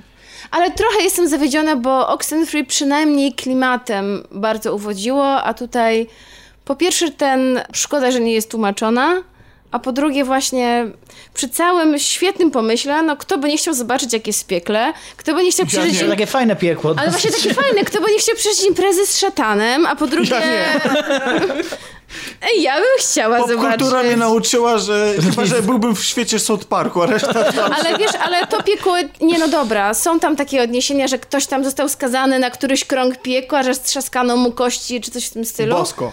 Takie imprezy Mm. są najlepsze. W pewnym momencie musimy prowadzić dochodzenie i moi bohaterowie nie odgadli, kto jest winny i skazali przypadkową osobę i potem dowiedzieli się, że bardzo źle skończyła ta osoba, ale jakoś nie miałam dużych wyrzutów sumienia. W końcu jestem w piekle, mam imprezować z szatanem, no Co hello. gorszego możecie spotkać. No właśnie. Dobrze. Nie wiem jeszcze, czy polecić, ale no niestety bardzo byłam już od kilku miesięcy, bardzo czekałam na tę grę i jestem trochę zawiedziona. No uśnięcie nad grą jeszcze nigdy w życiu mi się nie zdarzyło. Naprawdę przysnęłam, przesuwając z gałkami i kiedy się ocknęłam, moi bohaterowie nadal szli w prawo, więc po prostu usnęłam naprawdę... Spróbujcie, Ma- ma- szczególnie, mamy że gra takiego- jest dostępna mamy w Game takiego Passie. Twista, bo jak nasi słuchacze pewnie słyszeli w tle, odwiedzili nas wydawcy hajsu po raz ko- kolejny. A to tak za daleko. Nie słychać musicie, was. narobiliście głosowego bałaganu, to proszę, tu zapraszam. Do jednego chociaż. Do, dobry wieczór. Dobry wieczór, cześć. Dobrze, Robert, y, dlaczego The Outer Worlds y, jest dobrą grą do samego końca? Jaki twist! mnie wrzuciłeś. Bo dlatego, że przed chwilą Kasia opowiadała o tym, Dlaczego że... jest złą? Jak jest bardzo złą. mnie zawiodła gra w ostatnim akcie. Y, Bo można... Uwaga!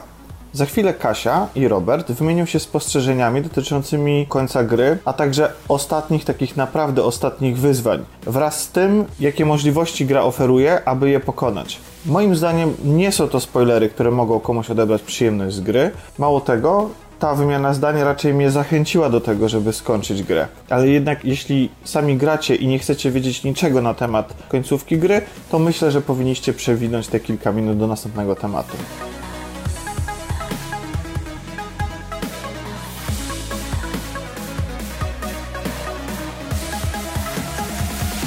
bo można przegadać ostatniego bossa, mimo że mm, jest to bardzo trudne. Byłem Da się, jak da. się ma skilla. No, Odpowiedniego w czymś. yy, no. No dobra, ale czy to nie jest, ma żadnego znaczenia w, tej, w tym momencie, no. A, no, no tak, ale tego bossa też się da tam trochę sposobem rozwalić, nie? Dobrze, ale jak, jak nie było cię, to mówiłam o tym, że ostatnie dwie lokacje to straszliwie zawiodły, że są bardzo puste, że w porównaniu z pionierem, który wcześniej mnie zachwycił bogactwem ścieżek, to okazało się, że mogę iść tylko po sznurku, nigdzie prawie nie mogę wejść i po co mi skill 100 gadania i 100 e, włamywania się, skoro wszędzie, gdzie otworzę drzwi, nie ma nic, albo ża- żadnych drzwi nie można otwierać, no to po co mi taki RPG? A mój Patryk powiedział, wiesz co, ja już nawet nie chcę mi się kończyć tej gry. A nie powiedziałam o jednym. Jestem graczem, który po prostu musi wejść wszędzie i otworzyć wszystko. Pod koniec A. gry nawet nie chciało mi się już otwierać kolejnych skrzynek. Po prostu to już było tak nudne. Ja już wiedziałam, że w nich i tak nie będzie nic ciekawego. Że już mam 5000 nabojów, po co mi więcej? Po prostu... Za łatwa. Mm, Nabojów tak, ale na przykład to jest jeden z nielicznych RPGów, którym nie miałem na koniec tyle hajsu, że nie wiem co z nim zrobić. Bo sobie upgrade'owałem bronię i bronię upgrade'uje się po prostu za hajs, co powodowało, że cały czas jakby kończyłem zadanie i myślałem sobie, o dobra, no to wydam na to, na to i na to. No i znowu tam byłem, wiesz, tam z jakimiś zaskórniakami tylko. Ale naprawdę... A, zako- a No. zakończenie cię nie zawiodło? Yy, zakończenie miałem tak pozytywne i tak grzejące mnie w serduszko, że nie. Zresztą wiesz co, ja byłem tak już zżyty z postaciami, że no jakby to jest dla mnie clue gier Obsydianu jako takich, nie? Jako całości. Więc ja naprawdę nie potrzebuję jakiegoś super takiego zakończenia, żeby mnie wciskało w fotel. Poza tym reveal ostatni jest y, jakby w trochę kiepskim miejscu wsadzony, ale jest Czyli zwrot tak, akcji. z, znaczy, no, no właśnie to, to nie jest zwrot akcji, bo to jest właściwie rzecz, której dowiadujesz się dosłownie, wiesz, w ostatnim dialogu. Zaraz przed tym, jak masz podsumowanie. Jestem twoim wszystkich, ojcem. Wszystkich, no coś w tym No stylu, ale nie? czy nie masz wrażenia, że to i- powinno być e, jeszcze jakimś kolejnym krokiem, a nie zakończeniem gry, bo tu właściwie powinno się zaczynać coś jeszcze dziać dalej. Mm, No ale to jest koniec trochę historii twojej postaci. Ty z, właśnie osiągnęłaś to, co chciałaś osiągnąć przez cały czas i no to jest koniec tej konkretnej historii. A co było dalej, no to może nam kiedyś opowiedzą. Ale to jest takie dobre wyjście do ewentualnego sequela, ale bez, e, bez cliffhangera na koniec. Z mojego punktu widzenia. To jak powiedziałam Tomkowi, po sequela może sięgnę, DLC na pewno nie, byłam tak rozczarowana. Właśnie Że tym- rzuciłaś Xboxem o ścianę. Nie rzuciłam Xboxem, nie, bo jestem zbyt biedna, żeby sobie na to móc pozwolić, ale odinstalowałam od razu grę, w sensie żadnych dodatków. Nie lubię was, jestem obrażona. Podcaście się tak wami zachwycałam, a wy mnie zawiedliście i, i zrobiliście prawie puste lokacje. Jedyne, co mi się pod koniec gry spodobało, to jeden quest poboczny. Ja uważam, O że... emerytach. Tak, tak. On był... Jedyny, który sprawił, że miałam ciary, a reszta to było takie, e, kli- przeklikamy to dalej. Smutne, co mówisz. Ja uważam, że ta... No mi też ja było przede smutno wszystkim- bardzo, bo ja, ja kocham Obsidiana, no. Ja przede wszystkim uważam... Ale wiesz co, ale ta gra jest takim obsydianem od początku do końca, moim zdaniem. Bo ona się kończy tak samo jak Fallout New Vegas, moim zdaniem. Crashem. No dobrze, Fallout New Vegas grałam 150 godzin i, i nie skończyłam. W sensie... Ja widzisz, a ja z kolei w Fallout New Vegas grałem, nie wiem, ze 40 godzin i szedłem głównie głównym questem, jakimiś tam pobocznymi, dookoła niego, nabudowanymi i byłem na koniec taki, że aha, to już? Aha, już się skończyło, tak? No, no A właśnie, i czekałam też na rozwinięcie questów moich towarzyszy. No nie wiem, oczekiwałam czegoś coś ala Mass Effect, że te postacie będą, że ich tak, wiecie, zwiąże się z nimi emocjonalnie, a Ja? Nie, bo, nie ma, Za tam jest jakaś opcja seksu, czy nie? Nie ma, nie ma. To ja nie ogóle, dobra. ale ta Tomek po raz to drugi rozgrywa. dzisiaj, za, po raz drugi dziś Tomek zawiedziony brakiem seksu. To jest, ta gra w ogóle świetnie to Story of my life. Dobrze. Ta, bo ta gra śmieje się z takich graczy, którzy, którzy bardzo chcą tego seksu, bo masz postać, która tam mówi, mówi co jakiś czas, że ej, wiesz co, bo mnie to taka, wiesz, tam fizycz, fizyczna kwestia miłości to mnie to W ogóle mnie nie interesuje, rusza, nie I interesuje masz tak mnie. kilka razy w ciągu gry możesz powiedzieć, że no, mnie też w ogóle fizyczna kwestia seksu nie rusza. Ale nie? ja ani razu tego nie Tak, kliknęłam. zastanawiam się, ilu graczy w ogóle, powinno być osiągnięcie takie, nie? I tam nikt nie zdobył platyny w tej grze. Nie? Czyli gra ase e, aseksualnie przyjazna. Też, tak. Znaczy nie, postać, która to mówi, wydaje mi się, że jest lesbijką, więc no bo jest w ogóle e, po, wątek tej tego osoby i quest tej osoby wiąże się z tym, że musisz tej dziewczynie pomóc e, zdobyć inną dziewczynę. Tak. Rozumiem. Dobrze, to była y, ostra kłótnia na sam koniec. Wióry Ale leciały. ostro, i pobiliśmy się, zapaliśmy się po prostu. Musiałem trzymać tak. Ale to i tak nie ma absolutnie żadnego znaczenia. Bo ja chciałem tylko już na, naprawdę na sam koniec polecić jedną rzecz. Powiedzieć, że wszystko wykasujesz zaraz. Nie, nie. Y, Z, tą lin... Że wykasujesz tę linię czasową. Nie, nie będziemy o Terminatorze rozmawiać. A, myślałam. Nie, na Terminatora sobie... Słyszałem, że super, Tomek. Słyszałem, że ci się strasznie podobał. Błagam, nie zaczynaj tego tematu. Błagam. W tej, w tej sytuacji to nie wiem, nie wiem czy, czy kiedykolwiek pójdziemy na ten Nie, Byłam z nim w kinie. Błagam, nie zaczynajcie tego Nie, nie. Tomek robi się czerwony i zielony na przemian. Naprawdę. Jak pytałam, czy masz już termin na Terminatora, to nawet mi nie odpowiedziałeś. Ale to, Termin na Terminatora, dobre. ale bo to był impuls. To był impuls. Tak, to z było- Bo poszliśmy to na... było- Bo, Poszliśmy na zwane, Jonesa. E, dzięki za zapro. Oj, przepraszam. Akurat, y, po- Poszliśmy ko- na Jonesa, a Tomek mówi, chodź na Terminatora jeszcze. Ja mówię, nie, no wiesz, już do domu, pójdę ze zwierzakami, jest, jest już późno. Chodź na Terminatora, idziemy. Będzie ja mówię, super. dobra, ale kupujemy popcorn. No i poszliśmy. A popcorn był zasłony. A Terminator był zły. 2 na 10. Ale nie, ja- chciałem powiedzieć, że, że o Terminatorze... O, o Terminatorze i innych rzeczach sobie pogadamy, jak się spotkamy tam we dwójkę i sobie, Dobrze. chyba, że ktoś jeszcze będzie chciał dołączyć A ja się przygotuję.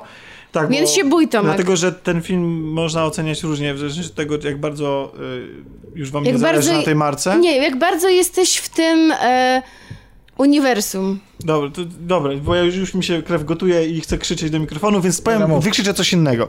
Wszystko nie ma znaczenia, łącznie z Terminatorem. W ogóle jakby to, co powiedzieliśmy, to, co się wydarzy prze, później, w ogóle można zamykać cały wszechświat.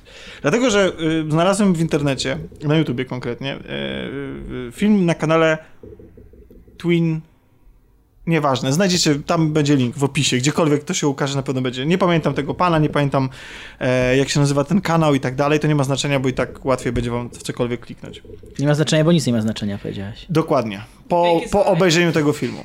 Ponieważ jest to cztero, ponad 4,5 godzina chyba analiza serialu Twin Peaks, którego każdy zna, jedni lubią, drudzy nie lubią Ale i tak nowego dalej. czy Wszystkiego. Wszystkiego. Ja Jest jestem fanem... nowe, bo ja dużo takich analiz Tak, widziałem. ja jestem fanem Twin Peaksu od, nie wiem, od kilkudziesięciu lat można powiedzieć w sumie. E, zaczarował mnie bardzo Ale dawno fanem temu. nowego nie byłeś. A ja nowego jestem jeszcze bardziej niż starego. Tak. Ty, generalnie mnogość interpretacji, e, nie wiem, to w jakim kierunku można pójść oglądając jakby emocjonalnie, intelektualnie e, ten serial, i tego zawsze było od groma. Jest gość, który wydaje mi się, że, bo do wszystkich filmów Lyncha i seriali też em, trzeba znaleźć klucz, żeby odszyfrować, o co, o co w nich naprawdę chodzi. Em, ja się nie spotkałem wcześniej z taką analizą, taką, której dokonał ten człowiek. To jest 4,5 godziny opowiadania i udowadniania, że jego interpretacja ma sens i o mój Boże. To jest coś takiego. O mój że, Boże, ma sens? o mój Boże, to zmienia absolutnie wszystko. To powoduje, O. że to jest najwybitniejsze dzieło, jakie kiedykolwiek powstało w historii Ja to ludzkości. zawsze mówiłem, tylko nie umiałem tego uargumentować. No właśnie. Ja też to czułem, bo to też był mój ulubiony. Tylko on, on Czuliśmy to, ale... ale nikt z nas Nie nie, miał zielonego tego. pojęcia, o czym to tak naprawdę jest. I kiedy dopiero on ci da ten klucz i zacznie ci wymieniać przez te 4 godziny poszczególne przykłady oraz patrzeć pod różnymi kątami, co robi z tym drugi sezon, trzeci sezon, zniknięcie wszystkie- Lyncha, pojawienie się Lyncha, rezygnacja Lyncha z y, kręcenia trzeciego sezonu, powrót Lyncha do, do Czyli kręcenia wszystkie trzeciego sezonu. elementy nagle się składają w całość, tak? To znaczy, to jest coś takiego, że ten facet 25 lat temu, czy 6, czy 7 już w tej chwili, wpadł na pomysł dokonania- zrobienia rzeczy absolutnej, a- dzieła absolutnego i wszystko, co się działo z tym serialem ma gigantyczny, ogromny wpływ na to, czym ten serial jest i o czym ten serial jest. To jest tak, na takim poziomie opowieść, ja nie chcę nic wam zdradzić, dlatego że może niektórzy jeszcze nie widzieli, a może niektórzy widzieli i nie chcą tego poznać i zakładam, że niektórzy będą zawiedzeni. To znaczy, wiecie, bo jak po odkryciu tajemnicy wtedy człowiek trochę, że, troszeczkę jego entuzjazm ze względem tego dzieła opada, no bo już wiesz o czym jest i może to niekoniecznie być to, o czym ty chciałeś, żeby to było. Ja mam, mam takie poczucie, że ta interpretacja nie zabiera mi absolutnie niczego z tego, o czym ja myślałem, że ten, z tych wszystkich moich interpretacji, e, tych wszystkich emocji i tego, że tam to jest opowieść o dobru, z, o, złu i tam i tak dalej, i tak dalej. I ludzie mają e, mnóstwo swoich teorii jest tak perfekcyjna. Słuchajcie, to tak, tak wchodzi gładko w ten zamek linczowski, tak pięknie się przekręca. I ty masz, ja mam takie poczucie, że, to jest, a, że niezależnie od tego, czy De, Dawid ym, chce odlecieć, czy nie, tak jak, Tak, No jak tak. w pewnym filmie. Tak, w, w, w, w słynnym filmie dokumentalnym o nim. I gdzie on tam się ze swoimi jakimiś wierzeniami czy filozofiami zapędza, to to jest absolutne arcydzieło i To najważniejsze. znaczy, moim zdaniem on już on odleciał. Internet powstał po to i YouTube powstał po to, żeby powstała ta analiza. Niczego więcej w życiu nie, potrzeby, nie potrzebujemy. Niczego, Czyli absolutnie. przeżyłeś oświecenie, rozumiem. Nirwanę Znaczy, totalną już. autentycznie Twin Peaks skakuje na, moje, na miejsce pierwsze wszystkiego, czego, czego w życiu do, doświadczyłem, łącznie z Blade Runnerem.